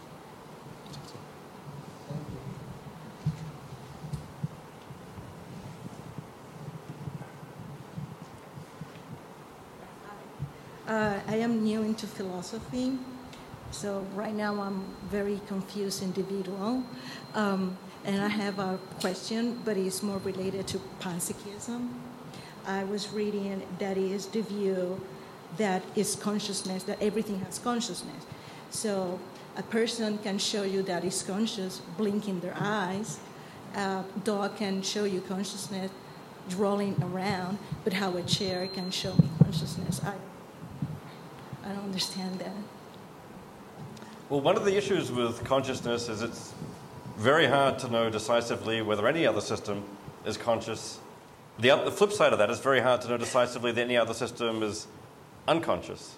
The one really good case, as Nico mentioned, is with people because you know, they can at least tell us what they're, uh, what they're conscious of. And you can even raise questions about that. Um, but most of us are happy to go along with that uh, verbal report when it's present. But when it's not present, then we no longer have that materials for those materials for inference. So monkeys and uh, dogs and uh, mice, well, some people are prepared to say there's enough analogs of what's present in, uh, in humans to ascribe consciousness. But as that disappears, then we're left in we're left more in the dark. But that doesn't mean that. What, so you might say, oh, well, in those cases, we should say it's not conscious once you get down to a bacteria or a virus or a, a quark. But I think, you know, that would be, you might say that's an overreaction. Um, we do not, there's an absence of evidence for consciousness, but there's not, there's not evidence of the absence of consciousness. We've got to separate uh, those two things. And you might say, well, going in, we should just say we're agnostic. So what's so the question? There's two possibilities. You know, the quark is conscious, or it's not. Now you might say on antecedent grounds, it's awfully unlikely that a quark should be conscious, and fair enough, that's an intuition. But uh, you know, there are also philosophical systems that want to say that some, at least some precursor of consciousness is present at this uh, bottom level of, of reality. And there are even scientific theories like Tononi's that tend to at least give some motivation for ascribing consciousness to simple systems. I think the basic answer is there's no, there's no direct evidence of consciousness in systems that are a long way from the paradigmatic human cases at best, we've got to work with. Um, but, there's, but there's likewise no direct evidence of unconsciousness, so we're left in this difficult philosophical situations of having to make indirect inferences, which are, may always remain somewhat speculative.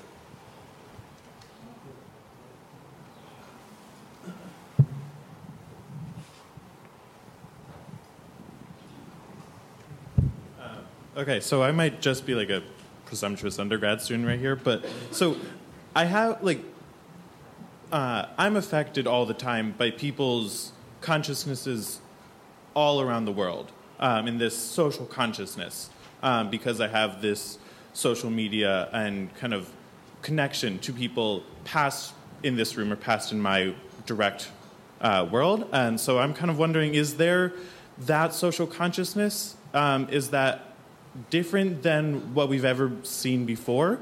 Uh, because we have so much more connection than any time before. Um, and then, kind of past that, we've talked a lot about consciousness in time and space. Um, and if we do have that social consciousness, is it outside of any sort of time and space than we've ever worked in before, especially because we can travel across time zones so easily. Um, and then past that, with our mental time travel, we can go into predicted future and then also absolute archived past. Um, and so we know through that. Um, and so I'm kind of wondering how is that affecting like the immediate research and what we're thinking about versus our social And hey, consciousness? tonight we're all going to time travel one hour into the future. exactly. So, but does that mean that like we don't we don't uh, kind of think about our new social consciousness that I've kind of termed all of a sudden um, in a system of time and space that we've ever thought about it before? Is that true, or am I just kind of going too far out there?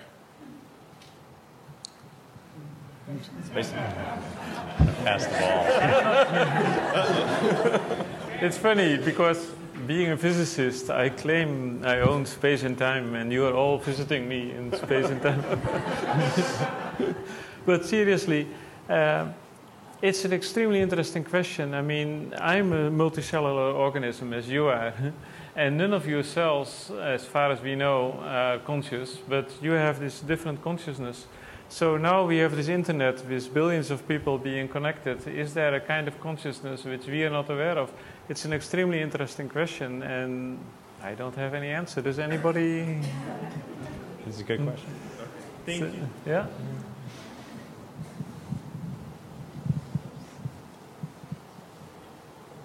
So um, I noticed that there aren't any historians on this panel.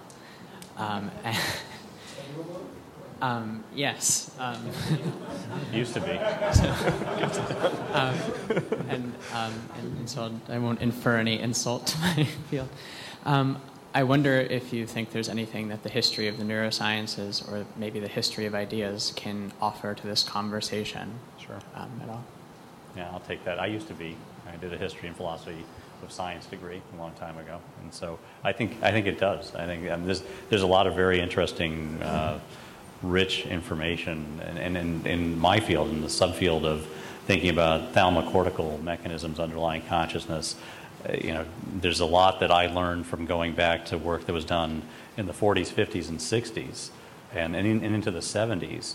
I mean, there, some, some of the work that was done there is very contemporary and has just sort of been lost because of interesting historical shifts and how things were funded through study sections and through grant applications and um, you know there's, there's, there's quite a lot and whenever you get you get into fields like physiology where the experiments are hard and there's a lot of detail in them uh, there's always something to learn if you go back and, and read good experimental work where all the details were taken down so um, I mean, I could fill that in with lots of examples, but I think the answer is yes. There are points in history where people were actually much more sophisticated about consciousness in some respects than, yeah. than we are. I mean, even the history of uh, the history of psychophysics, um, history of psychology in the mid 19th century was really conceived of as the study of right. of consciousness, and that was their primary data. In many respects, it was uh, there were certain kinds of sophistication that have since been been lost in philosophy. Well, there's the phenomenological tradition, say from the early 20th century. I've been recently trying to, you know, talking a lot to people who do who study Buddhist mm-hmm. philosophy, where there's a tradition of, you know, really meditating on consciousness right. From the inside. I think even if you don't take on board all the metaphysical or theoretical uh, conclusions that went along with these worldviews, we have a lot to learn by studying their, their methods for, for, you know, gathering the data totally of consciousness from a subjective perspective. And I think there is a parallel in both physics and chemistry. Uh, physics started with the uh, observation of the motion of the planets. And the data from the motion of the planets came from the Babylonians. And the Babylonians saw the planets as gods moving around and having a good time or a bad time fighting each other. Uh, but then the Greeks took the data from the Babylonians and stripped off the, the mythological, they had their own mythology, but the Babylonian mythology, and they made a mathematical framework. And that's ultimately helped uh, us to, to get science off the ground. That is in physics. And in chemistry, the alchemy, uh, most of the alchemy books were absolutely full of allegorical connections with this and that and the other thing. And then chemistry came from the distillation of the, the factual knowledge inside of all of that. So it would have been very difficult to start physics without the Babylonians. It would have been very difficult to start chemistry without using the alchemic database. And similarly, I think if you don't use the Buddhist database at the very least, and I don't say that with, uh, in disrespect, I say that in complete respect for all the, all the observations that have been made and all the inferences, it would be a shame if you, we, we wouldn't use that. And it would be very different from the physics and chemistry history. That makes a lot of sense. Hi. Hello. Uh, firstly, thank you so much for your contributions today. Today was excellent. Um, my question is about beliefs. So I was wondering if there are any new findings or exciting research on how our beliefs, when reinforced, held firmer versus held more loosely, how you know what the relationship that with that is with uh, the flow, the speed, the very nature of consciousness. Perhaps I, I can address that from the point of view of Bayesian beliefs. So there's, um, in the past decade, certainly two decades, there's, there's a, a theme in neuroscience use, um, loosely summarized as the Bayesian brain. Um, comes along in different guises like predictive processing or predictive coding. So the idea is that the brain is a, a statistical organ that's generating explanations for its sensory inputs uh, according to uh, Bayesian principles. Um, and in that sense, that, that, Bayesian framework does actually give you a formalism in which you can write down and quantify beliefs, Bayesian beliefs, that are probability distributions. Um, and those ideas can be traced back to Helmholtz and unconscious inference and right back to the, the students of Plato, just going a historical twist into, into the answer. So th- much of what I was saying in terms of inference and consciousness w- presupposes that the understanding of the brain's function can be described at the level of beliefs. And what I meant by beliefs was simply probability distributions over fictive constructs that explain the data that I am sampling from the world. But there might be beliefs that are not as well formed as. So we say the word belief, and we have the belief that it's Saturday and that we're sitting in this room, but presumably there's lots of other kinds of beliefs that would fit this model that don't have that strict kind of formal, articulate, transferable structure. Just thinking about the beliefs, the proto beliefs that an infant might have or an animal, um, tacit beliefs that sort of work to sort of form and structure our behavior, but that we never entertain consciously, but they still have some, they might still have share this kind of Bayesian structure. Um, so there's there's also the question that the philosopher always asks is like, what do you mean by belief? And then there's these different kinds, and they might all fit into into the sort of topic of consciousness, but they all might also play different roles. Thank you.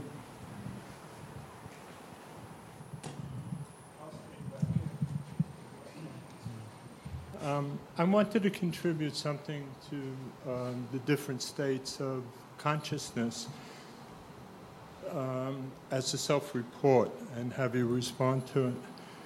At 14, I had a concussion playing football.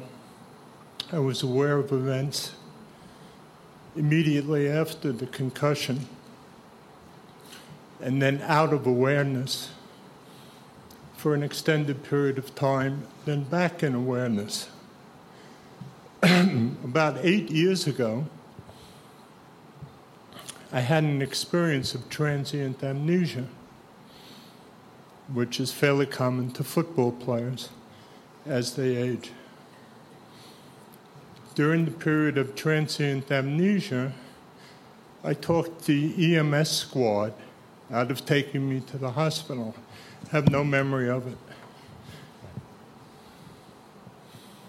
I was driven to Long Island Jewish Hospital. I recognized the road to the hospital. I was then out of awareness for about 18 hours. I came to arguing with the psychiatrist that they weren't doing anything for me, at which point I was fully aware and quite angry at the hospital that nobody was paying attention to me, which apparently I was aware of, though I wasn't aware of. Yes. So during this period, I experienced, and I'd like to have you react to it, different states of awareness that were both physical and implied a great deal about memory because when I came back to myself, as I say it, I was aware of who I was. In the other states, though I was reactive to the environment and reactive to other people, I wasn't aware of who I am, which implies a different state of consciousness involving some self awareness and memory or identity, which I didn't hear expressed here at all. That we have in consciousness a sense of identity. Right. Well, this is, you know, hmm? I'm sure we both have comments on this because, you know, I've, and I've, been, I've, I've been on the other side of your experience interacting with people having transient Right. global Now, amnesia I took in it the in- emergency room. And I took it one more step, which I'd like to give you. I've had a brain scan.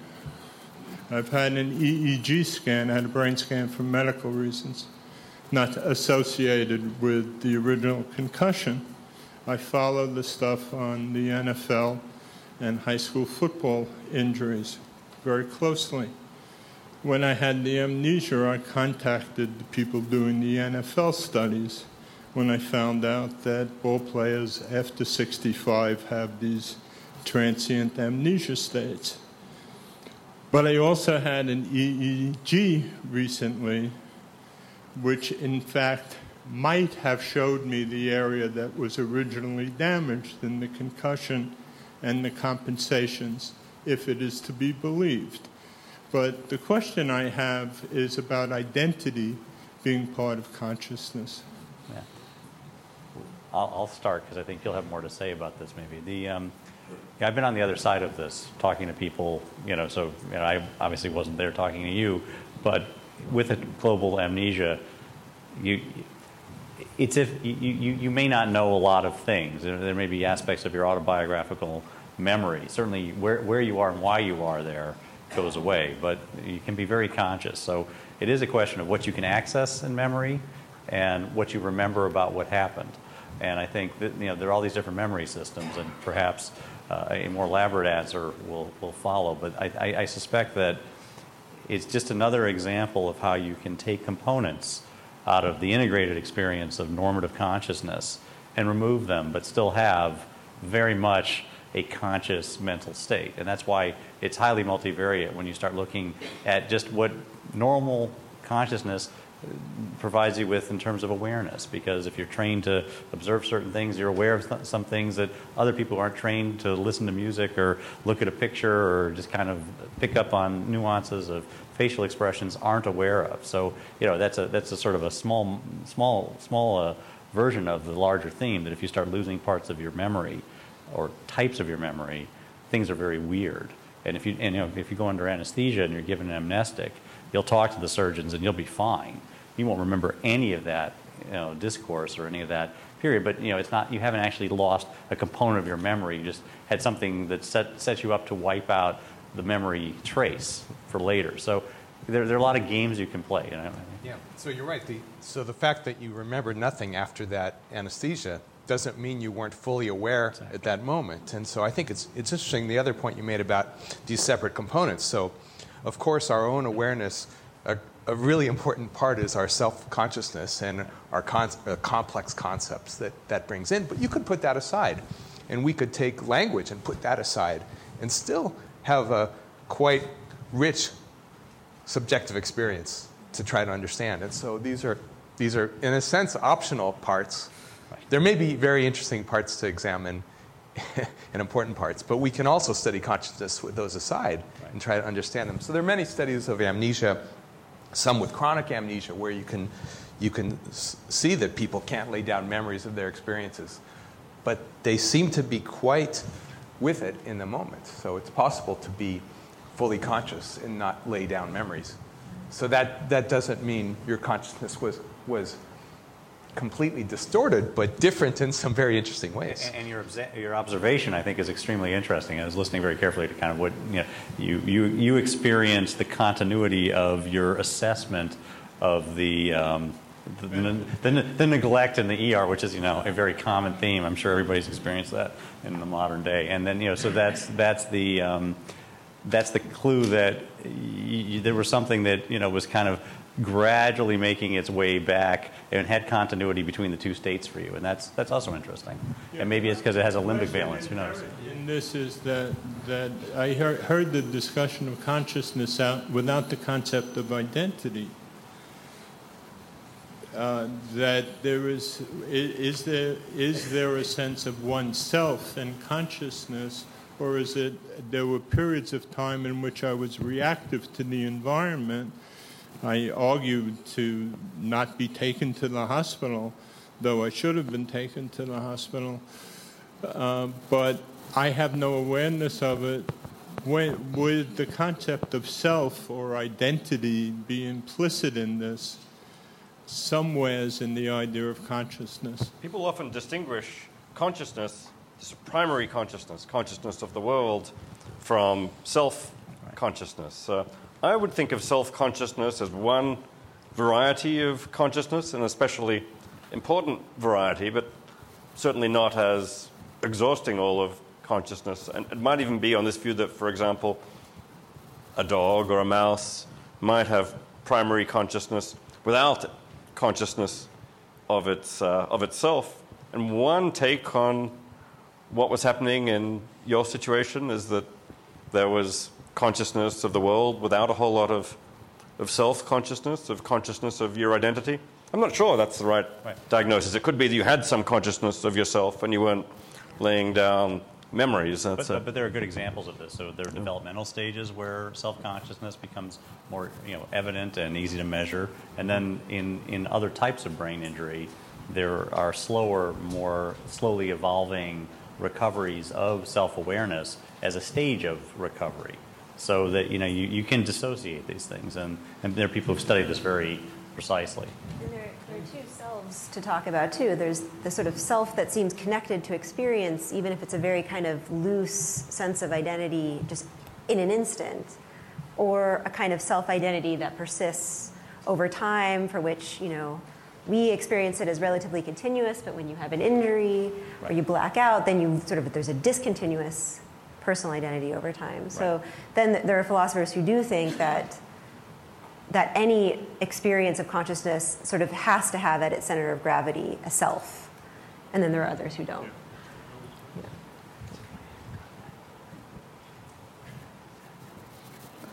I uh, wanted to bring up uh, an aspect of consciousness that seems pretty important to me, but I don't think anyone's really raised this. But the, the moral implications of consciousness. Um, I mean, I think all of us think that it's probably wrong to hurt other human beings, but it's probably not wrong maybe to pull the plug on someone who's already like in a maybe comatose state or something. But then, and then so many people believe because animals have some level of consciousness, it's it's wrong to torture them or harm them. But then, if if we think like that, maybe consciousness has something to do with the integration of information, then uh, should we worry about things like unplugging the internet or if somebody develops an artificial intelligence, if if we're not sure if it's conscious, should we, you know, give give things the benefit of the doubt, or what, what's your attitude about that?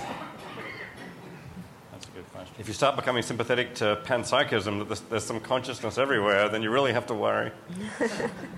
you know, I mean, some people think they shouldn't eat anything which is conscious, but uh, well, maybe we're going to have to draw the line somewhere else if uh, if consciousness is very extensive. I mean, that kind of you know, there is this intuition that consciousness is what matters morally, but as you start thinking about degrees of consciousness getting lower and, uh, and lower um, in simpler and simpler systems, you can also start to think that what matters might be the kind of, of consciousness. Maybe there are kinds of consciousness that matter more than others. You know, suffering, for example, might carry a, a special moral weight, or maybe beings with the capacity for conscious thought and reflection that carries a lot more weight than beings with simply the capacity to sense hot and cold. I do agree with you that consciousness is the ultimate ground, I think, of our moral concern for, for other beings. So that's got to be somehow where it starts. But, you know, exactly what kinds of consciousness matter?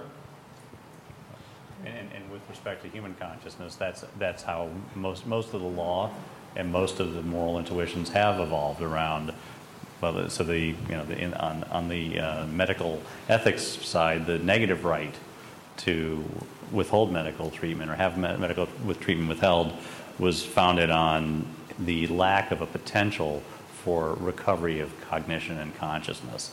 And I think you know what's what's evolving now is, of course, as we understand the recovery of consciousness and the variations in potential, then you know, there's a lot of questions about how we how we start to look at the opportunities there are for people to become more conscious and the moral obligations to them to become more conscious. My colleague Joseph Fins has a book coming out uh, in, in July called Rights Come to Mind, which is a, full exploration of these issues lived through the experience of people taking care of patients with disorders of consciousness. And, and, and you know, most of these issues are, are unsolved in our system from a legal and a medical point of view. So it's, it's you know, I think you're right to pinpoint consciousness as the, uh, as David said, just the, the core, you know, issue around moral warrants and, you know, getting, getting into this space.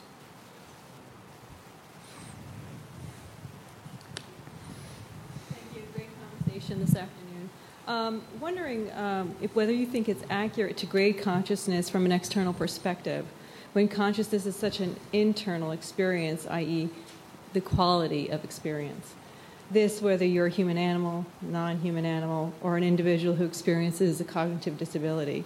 Question Has research been able to determine a consistent experience, experience of consciousness between those with and without cognitive dysfunction and if so, what does this imply in terms of the ability to provide a universally accepted definition of consciousness, except in the most general sense? Of course, we could use neurons, for example, to explain consciousness, but only in the most rudimentary sense of what consciousness is.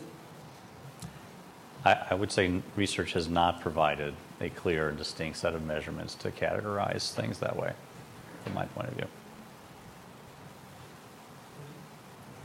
Well, so we do our best if, it's, if you're asking a person to make a decision, we understand that someone with dementia may not be capable of making a good decision. And so there, there, there are legal precedents for how to deal with those situations and informed consent and so forth. Right. That's so we, we, we have some operational ways to proceed. That's sort of behavior and, and, and you know, sort of uh, speech acts. I, I, was thinking in terms of measurement. Mm-hmm. Right. That's I thought you were saying. I'm thinking in terms of measurement too, or an outside evaluation of what it has to do. I think a lot of questions um, circulate around the issues of experiencing a disability and how we rate an individual and who does not experience this life in the same way we think they should experience that life and from our own perspective. And even the idea of, of, of, dogs and, and babies and you know this kind of hierarchy that we are kind of creating a definition of consciousness and what's of great value and, and perhaps what is a lesser human experience if we would put in the in the in the um, in the realm of just the human experience. There are some really interesting studies of consciousness in uh, schizophrenic patients compared to in uh, in normal patients using a beeper methodology. They get people to carry around uh, carry around beepers that go off at a certain point during the day, and then at that point, patients are asked to write down in their logbook what were you conscious of at that moment when the beeper went off. And you know, it's, it's extremely interesting even for, uh, even for normal patients. But uh, Russ Hurlburt, who's pioneered this method, has done it with schizophrenic patients as well and has found you know, certain really clear systematic differences between the consciousness in, uh, in these patients and in um, ordinary unimpaired subjects. This is, in a way, it's a, it's a methodology to take something external, you know, the beeper and the records in a logbook, but nonetheless use it as a guide to what's going on internally. Thank you. Um, my understanding is um, we have sensory perceptions, all right? We have eyes, we can see things to varying degrees, and we have hearing, which we use to communicate. And, and that, I think, does affect our consciousness. So the question is then is what about someone like, say, Helen Keller, who was born both deaf and blind? Okay, so what has, you know what could we say about her awareness or her experience, her consciousness of the world, since she has lacked these two different perceptions or these example. two sensory perceptions. That's a great example. It's, it, and actually, it's one that got my interest a long time ago. The best way to find out is to read her perceptions of it. And so there's a, a fabulous uh, account of her early years before uh, Anne Macy, uh, Macy Sullivan was her teacher, came to work with her and to establish her ability to communicate and, and to start to learn. And she describes herself. She actually doesn't, it's very interesting, she doesn't even describe herself with her own name. She calls herself Phantom. And her memories of being precognitive are she describes them as being in, being reactive to an external world that just uh, just she had experiences with. And most of them were limbic. And she just thra- uh, she just her memory is thrashing out at things coming into her peripersonal space effectively. And um, there's, there's a small section in the book Teacher that she wrote where she talks about this. But, you know, there's, you get the sense there's something primitive, you know, awareness, but it was very unstructured. It wasn't, it wasn't structured by language. It wasn't structured by concept. And it, was, uh, and it wasn't very much fun, for sure. Um, but then you get the sense that by the time that she's an adult and, you know, she's giving lectures at Harvard and she's a, you know, fully educated woman, you know, she has a you know she has a very full normal human consciousness with a very unique perspective. You know, everybody has an identity, but it's it's not as alien as a as a conscious state as what she describes herself as before she had some way of connecting with the human community. It's very interesting, but I think that's the place to go look is what she had to say about herself.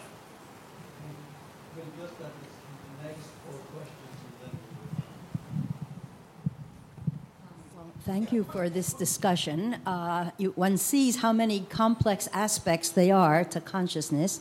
And I'm going to speak now as an artist, uh, where the um, idea of consciousness is, since at least the middle of the 20th century, very complicated because a whole series of uh, determinology came about automatic writing uh, you ask an artist uh, what, what did you mean when you did this and they said i don't know i was unconscious and uh, one realizes now that that word no longer is valid even for an artist to say they were unconscious because there are so many layers as we can see as we're speaking about what consciousness is. So if an artist says i don't know what i was doing we know that they were very conscious on many different planes and levels and so i'm sort of interested in the idea of people speaking about conscious and unconscious and automatic writing or things that are uh, how do you see the connective points that way? Do you see it now as one uh, one uniform um, level of consciousness with many many facets and planes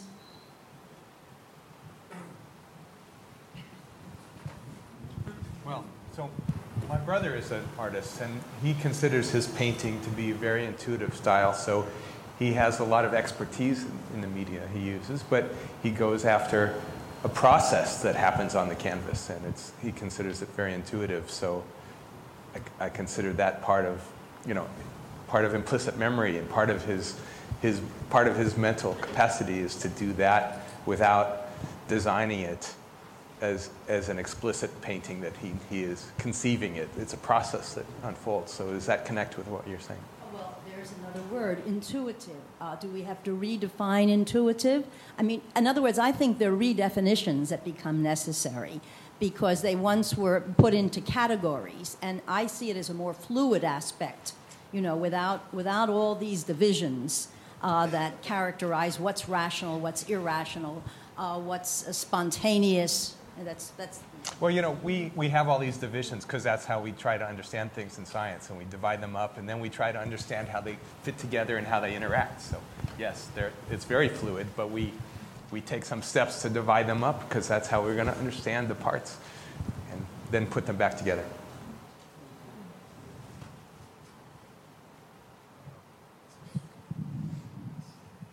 Uh, so, a very selfish question. Um, what are the easy problems of consciousness? or, to be more concrete, I guess, what are you telling your graduate students to do? Well, back in the, back in the original uh, article I wrote on the hard and the easy problems of consciousness 20 odd years ago, the easy problems of consciousness were basically ones about behavior and functioning. So, how uh, does the brain perceptually respond to certain stimuli? Um, how, for example, can we uh, be made to control our behavior in a way that depends on what's out there? How does the brain monitor its own processes and issue verbal reports? Basically, the easy problems on this definition, the ones all about objective functioning, the kind that can easily be measured from the outside, whereas the hard problem is about how does all that stuff give you subjective experience. And for the most part, I take it when the neuroscientists are giving their graduate student problems, they're very often at least about those, um, those easy problems, explaining the responses, and the behaviors, and so on. Another class of easy problems, though, is finding, quote, easy problems, because none of these are really easy, is the correlation issue, finding the brain, finding the brain process that goes along with certain kinds of subjective experience. And that's something which is also being proven to be a subject where you can make tractable, incremental progress in the lab year over year. Um, you know, but then there's a whole hierarchy of tractable, more and less tractable problems. So maybe other people can throw in there. You never give any hard problem to a student? In philosophy, all the time. It's only hard problems in philosophy. That's the way to think of that. So philosophers can do the hard problem, and the scientists will chip away at it by working on the easy problems. Yep. Very short question. I mean, uh, uh, a lot of you have been talking about the fact that when we are conscious, we have a feeling inside, that we have an experience inside. And then we use other metaphor to be um, a consciousness, like to be in an inner world or to be intrinsic or whatever. So my question is, inside what? Because if we say that conscious experience is inside the mind, it's kind of circular uh, definition because just the thing. So uh, it cannot be literally inside the head. We, do not expect to find consciousness like we find sugar in the blood. So I, I just wanted to, to ask, inside what? Well, something, something we haven't really, something we haven't really talked at all about, which I guess we'll wait till the last minute to throw it out there, is that consciousness is, as far as we know, embodied. Um, when I stub my toe, I feel pain in my toe, not in my brain, and I don't feel it in the rock that I stubbed my toe against. There seems to be this deep interface of consciousness that blends into the body, um, even though we've been talking about it being situated in the brain. And so when you ask the question, we've been talking about consciousness being inside what? The first thing I think of is it's inside the body. Um, and that gets us out of that immediate circularity. And then you can say, well, what is the consciousness, the embodied consciousness inside of? And then that's a different question. Yeah. yeah. Uh, just a follow up. When I feel that pain in my, in, my, in my toe, it's in my body. But when I see the sun, is consciousness embodied in the sand too, for the same reason? when, when, I'm, when I'm driving my car on the road, I don't think I'm feeling that consciousness in the, uh, in, in the, the, car and the, feeling the wheels of the road the wheel, directly, yeah. isn't mm-hmm. like the person with the cane, isn't? Mm-hmm. So the body doesn't.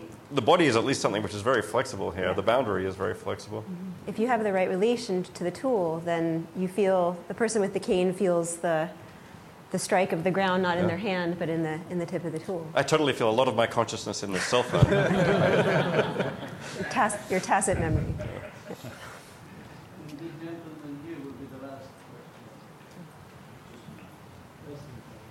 Hi. Um, we we briefly had a we briefly had a conversation about the morality of consciousness, um, and I'm a I'm a moral I'm a moral nihilist, and um, I was wondering, well, so, and that is that um, uh, you don't inherently uh, um, believe that there are any there are any reasons to make moral judgments on anything, um, and so I was wondering um, if we're trying to make or if we're trying to contrive these moral judgments about consciousness, um, are we just choosing to ignore um, that it's a very real possibility that we live in a amoral reality. Well, that sounds like a philosophy question. well, if we, who's, to, who's to know where morality comes from? Maybe there's no absolute fundamental morality in the universe. If you go that way, then you can say, at the very least, what we have is something like moral preferences. There are some outcomes that we prefer to other ones on reflection and moral respects. Maybe there's no deep, absolute grounding for that as if it came from a God. Maybe all there is is what we've been evolutionarily programmed with. But we can still make the, make the distinction between, uh, between the outcomes that we want, that we think are better morally for society and for other people on reflection. And the, I mean, it's going to turn into a question about our fundamental values, which may be contingent and, and biological, but we can still make these uh, distinctions. And it could well be that, well, here's the thing which is what we contingently value consciousness. That's the thing which you know, makes our lives worth living. And you know, we all have a great preference for being conscious and that you know, we care about the consciousness of other people around us. So I'd like to think that even a moral nihilist in some ways could recast some of these questions in terms of uh, you know, what we value and what we prefer. Thank you. I'm a clinical neurologist. Uh, one time I was interested in brain evolution, uh, and I learned that there were four basic stages of vertebrate uh, uh brain evolution. Uh, the most primitive is the fish brain, then the reptile brain, and the uh, paleo and neo mammalian brains. and in my clinical neurology experience, I also have had the experience of patients presenting with acute stroke syndromes, which are rare, but that affect the midbrain reticular formation, which is part of the fish brain. And if uh, a part of the brain that controls a certain function in humans exists in other animals and causes uh, alterations of consciousness, uh, would it uh, be reasonable to assume that a fish is conscious if it shares that, that uh, structure? Yes. I think. It turns out there are some, structure, some structures that fish share with us and some that they don't. I actually read a debate in the journal Fish and Fisheries about whether fish feel pain. And one, people's, one person one was saying, yes, fish feel pain because they have this element of pain processing. And the other one was saying, no, they don't because they don't have this element of pain processing. So it just pushes the question back which is the thing in the brain that matters. Uh, well, another point, you know, about uh, you know, meditation uh, experience of people who have mastered uh, meditation, um, uh, you know, teach methods of really turning off the more recent brain structures and getting into a state which is really like focusing on breathing and getting into your your brain stem, I guess. it's, it's not so clear though. If you look at the, if you look at the data it's actually uh, you know, very interesting. The states that experienced meditators get into are high energy states. The dynamics are different, but you know, they, you know, they, they, they resemble more wakeful uh, brain activity than they res- resemble comatose brain activity. I mean, they, you know, it's, it's so, you know, I, I don't think we, again, it's another one of these examples where we don't have a great idea about how to go from what is a conscious brain state that's a little different than your wakeful state and, and its dynamics to where, where consciousness is and that and what the, what the changes in the representational aspects of it are because we don't have a model of it. Thank you.